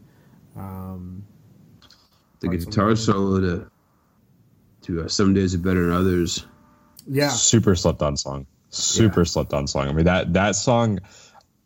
I, I'm amazed that U2 never attempted "Some Days Better Than Others" because lots of people in the fan base see it as like a throwaway song, but it's such a simple, like really, it's a really effective and fun song. it feels And like it's a like, song yeah, the Bono bass is could really still cool. like sing nowadays. Exactly. Like I, I've always, I've always advocated for that being a song that they could, you know, they never, they never played it, and it's just like just play it on the little East stage in the middle of the Innocence Right. Experience shows. Right. Like, you know, the crowd would have fun with it. I mean, it's it's no less, you know, enjoyable than I guess the sweetest thing. Like, it doesn't have the big sing along wordless chorus, but you know, I think it would be a lot of fun for I mean, I think you know any audience is. "Stay Far Away, So Close" is one of their stronger songs, but um, Yes. for that to be the only song that lasts in the live show from Zooropa is something of a travesty. I feel like uh, some days could like very easily fill that slot every other night or every couple Yeah. of nights. Right, well, the biggest thing they brought back the title, which I was going to get to. The title track is my favorite U2 song, and I, both of you mentioned it. But it, to me, it's everything that U2 has always been capable. Like I don't know, it.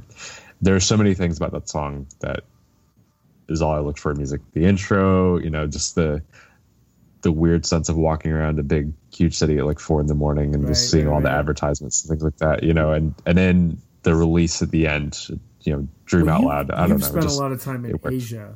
That song I have. sounds to me like Japan at like four o'clock in the morning.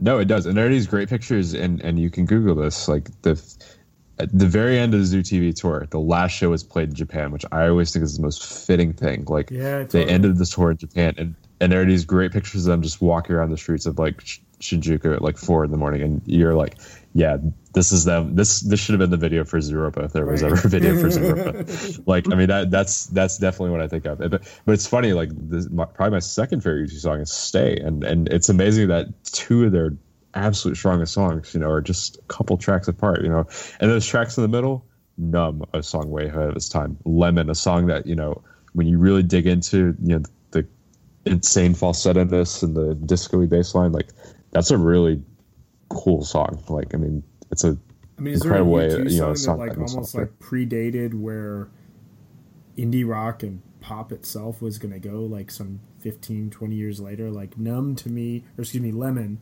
sounds like a song that like Yeah. if that came out today, that is like the type of song DFA that would like, remix it. re-energizes U2.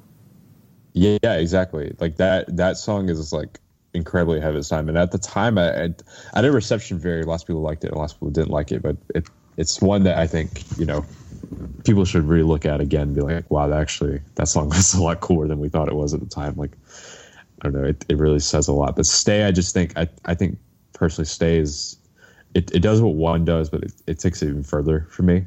You know, just the imagery of the lyrics and just you know, the video has always been so perfect to me. And I Yeah, know I was gonna Wings of Desire is one of my all time That's favorite. like a win-win tribute. Yeah, exactly. Like Right. it, they, you know, he took until the end of the world, so they took, you know, stay, or you know, they gave him stay essentially, and it's like the, Wings of Desire is one of my all time favorite movies, and I always think of you know that song and how you know it's written. It can be written from Angel's perspective, and just the way you know that's looked at.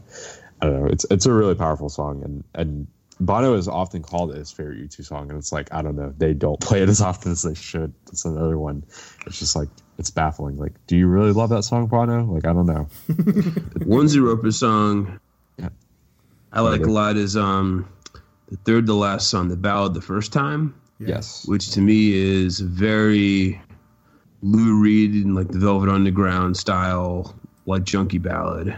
I, Like, I, I could, think they they mm-hmm. got that from covering Satellite of Love all tour. They were just like, we got to do our own Satellite of Love, and Yeah. it's kind of what the first time is. Or, but but to me, it sounds more like I found a reason, probably from Loaded. Mm-hmm. You know, okay, yeah, one of our best songs. actually you know, it, it's this really like searchy song, you know, and then you know it picks up towards the end where you know you really find, you know, for the first time you feel loved or something like that.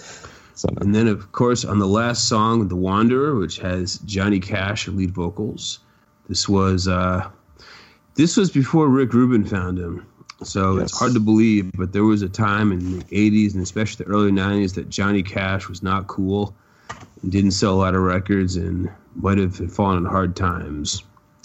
So, uh, but certainly, his his vocal contributions to the last song on the record, "The Wanderer." It's almost it's a little goofy, but I think it also contains. I mean, he didn't write the lyrics. Like I think uh, Bono still wrote the lyrics for him. He. Correct? Okay. yes, It's interesting to think going forward. Like, I I'm trying to think of uh, the the album closers for their last two records. I'm, I'm blanking on them right now. But aside from Cedars of Lebanon off of No Line on the Horizon, which we'll get to, I I don't know of a quality album closer since Love Is Blindness like The Wanderer. Nope. Um, I think it's actually a really No, way they're all terrible. album. that's the one.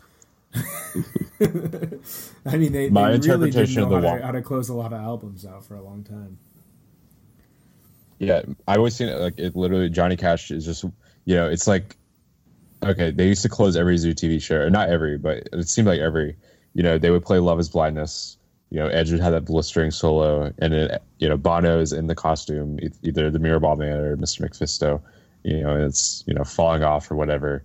And he sings "Can't Help Falling in Love" by Elvis, and I always think of you know that as a way. You know, Bono sees that as like okay, uh, Elvis created this bombast, you know, because Bono's always obsessed with Elvis, you know, and he walks into this world. And then for me, I always see the Wanderer as, you know, Johnny Cash is, you know, the old head, you know, this guy just w- walking into the world that Zoo TV has become. You know, he's from the 50s, you know, 60s or whatever, and he walks into Zoo TV and is just like, holy shit, you know, what's what's this all about? this is what the future is, you know, and, and, I, and I've always, I've admired that, you know, I, you know, mm-hmm. because Bono, there's a version out there Bono singing The Wanderer, and it's, it's beautiful, of course, you know, he does a great job, but Johnny Cash just makes so much sense. When you two brought him on board, he was uh, he was very out of fashion.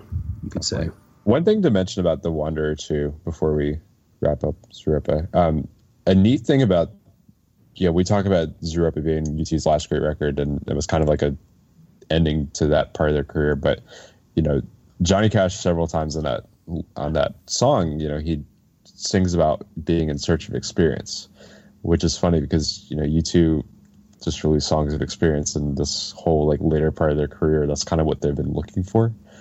And so the Wanderer is kind of like where they stopped, I guess. You know, they they wrote that song and it's just like, have they been searching for it? I don't know. You know, it, Well, I think it's going to be interesting as we get like- into our next episode here and talking about you know the final um, you know five or six records that they've put out since over the last twenty years, and there is been this kind of wandering nature to what they've been doing that I think as will prove is has been quite has been a lot more interesting than it's been perceived in kind of the big public spotlight. but yeah, it's I never really thought about that song in that sort of fashion. I don't think I'll ever hear it the same way again now that you brought that up. It's kind of like and as I'm thinking about as I hear the song in my head, that like kind of waltzing bass line that Adam has in it, it just kind of Mhm. feels like the closing credits of a movie to a certain degree. It it does. Like it's really that chapter of their career where they're just like, I mean, they bring in Johnny Cash to sing it, and they're just like, yeah, and bye. I mean, this is it for now, you know. And it's funny. It was the it was the intermission song. I forgot. I totally forgot. I just remembered it while you were talking. It was the intermission song for the Innocence Experience tour, like the first part of it. So, you know that it, it is pretty curious how they've actually kind of played around with that song for that for their career. Like that's been the thesis of the rest of their career has been. You know, we talk about how a sort of homecoming will be the thesis for the rest of the '80s, or how Yeah. um, Zoo Station is a thesis for like the the their first two records in the '90s. But The Wanderer, ironically, being despite being the last one of Zooropa, is kind of what they've been looking for the entire rest of their career.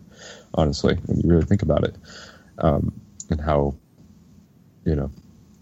It feels like the world has ended on that song, and you just So you have just nothing like left Johnny except Cash just, just the left there. He found like a, a melody to sing over as as the world you know falls apart around him.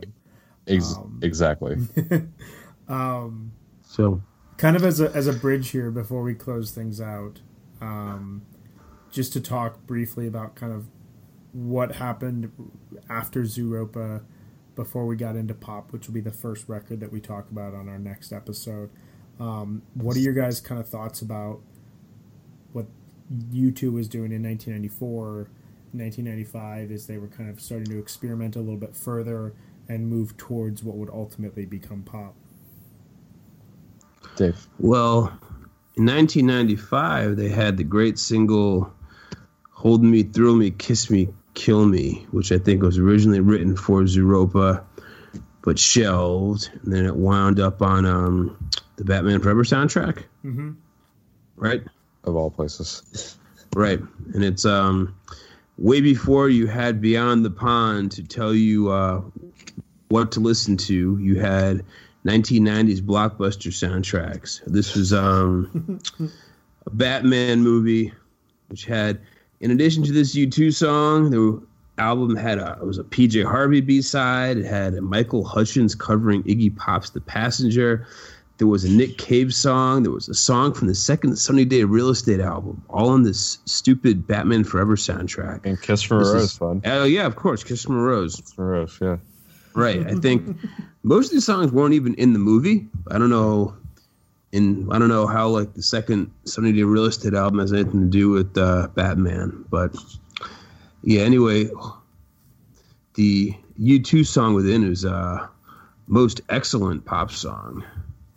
That's that's a fantastic And song. we had we had to correct ourselves. You know, we talked about how orchestration was not heard between "All I Want Is You" and "Kite." Oh, right, forgot right, right. "Hold Me, Thrill Me, Kiss Me, Kill Me" is very symphonic.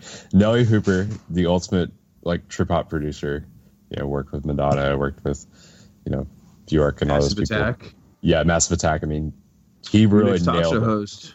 Yeah, exactly. Yeah, talk show host. I mean, he he really nailed that song for you too, and it's like it's like really we should they should have worked with him more because it probably could have yielded some pretty great results. But yeah, Hold Me, Thrill Me, Kiss Me, Kill Me. I think it's an absolute just barnstormer of a song. I mean, you hear that, and that's a song you can play for people who who don't know shit about U2, and they'll just be like, "This is U2, really?" You know.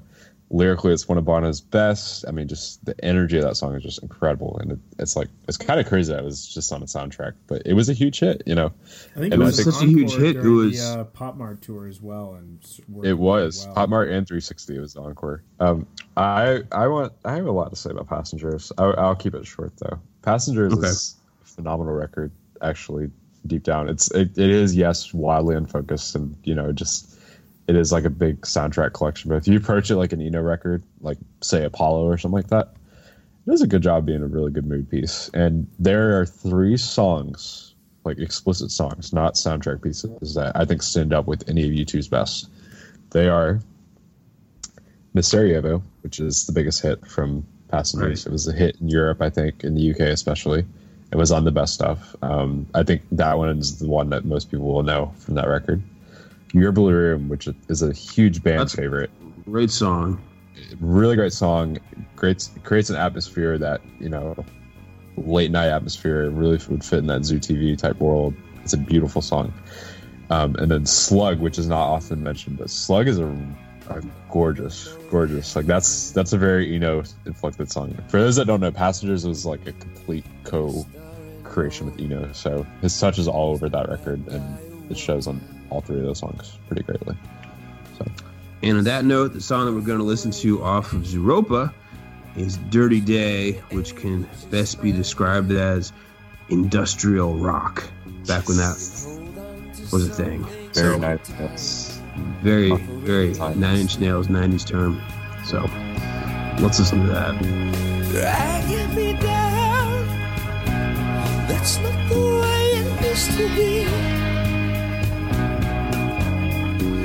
You can't even remember what I'm trying to forget.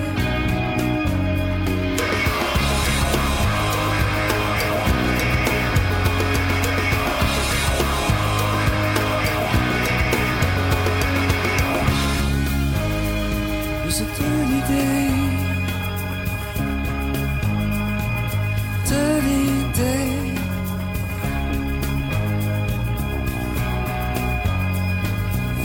For explanations. I don't even understand. If you need someone to blame, throw a rock in the air, you'll hit someone guilty.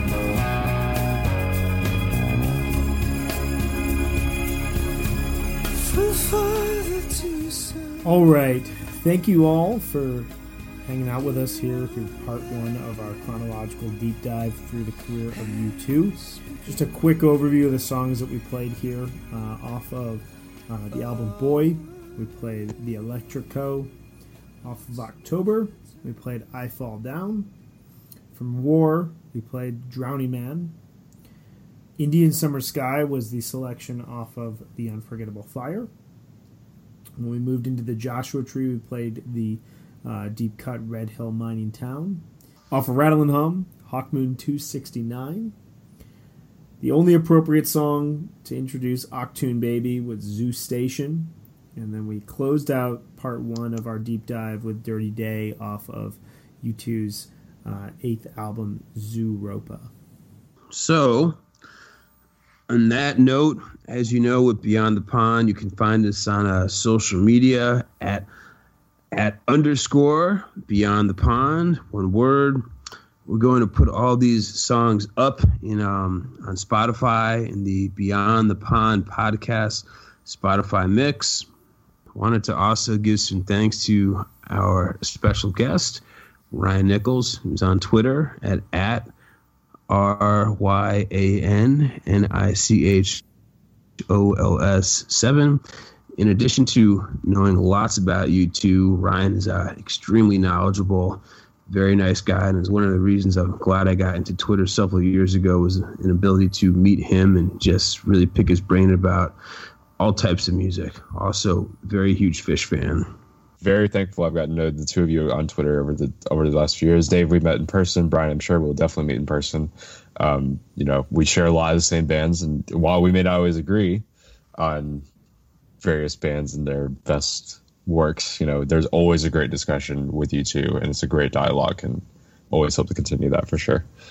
So I'm really thankful that uh, I met uh, Luke Maskell, who was an intern with a company that I used to work with, who introduced me to you, Ryan. I, I believe that that's, That's- where our initial introduction came from. that is crazy. I, I actually didn't even know that. That's that's awesome. Shout out to Luke. He's a great he's a great friend of my high school. Yeah, I figured you just met me through Dave. That's crazy that you actually met me through Luke instead. and I didn't. I literally did not know that until now. So that's really cool. We've all learned something uh, on this episode. we fun. have definitely So, any good discussion has that. So okay. on that note, I would say come back next week when we are going to uh, start with the U2 album Pop from 1997 and explore what could say uh, somewhat more troubled waters of uh, U2's adventures in the late 1990s in the Oats going forward. So, on that note, I am David Goldstein. I'm Brian Brinkman. And I'm Ryan Nichols. So come back in a week. We'll join hands and say kumbaya, and then we will go beyond the pond.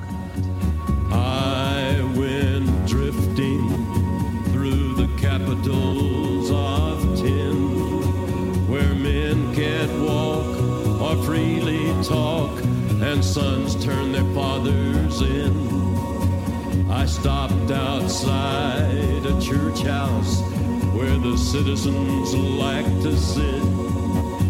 They say they want the kingdom, but they don't want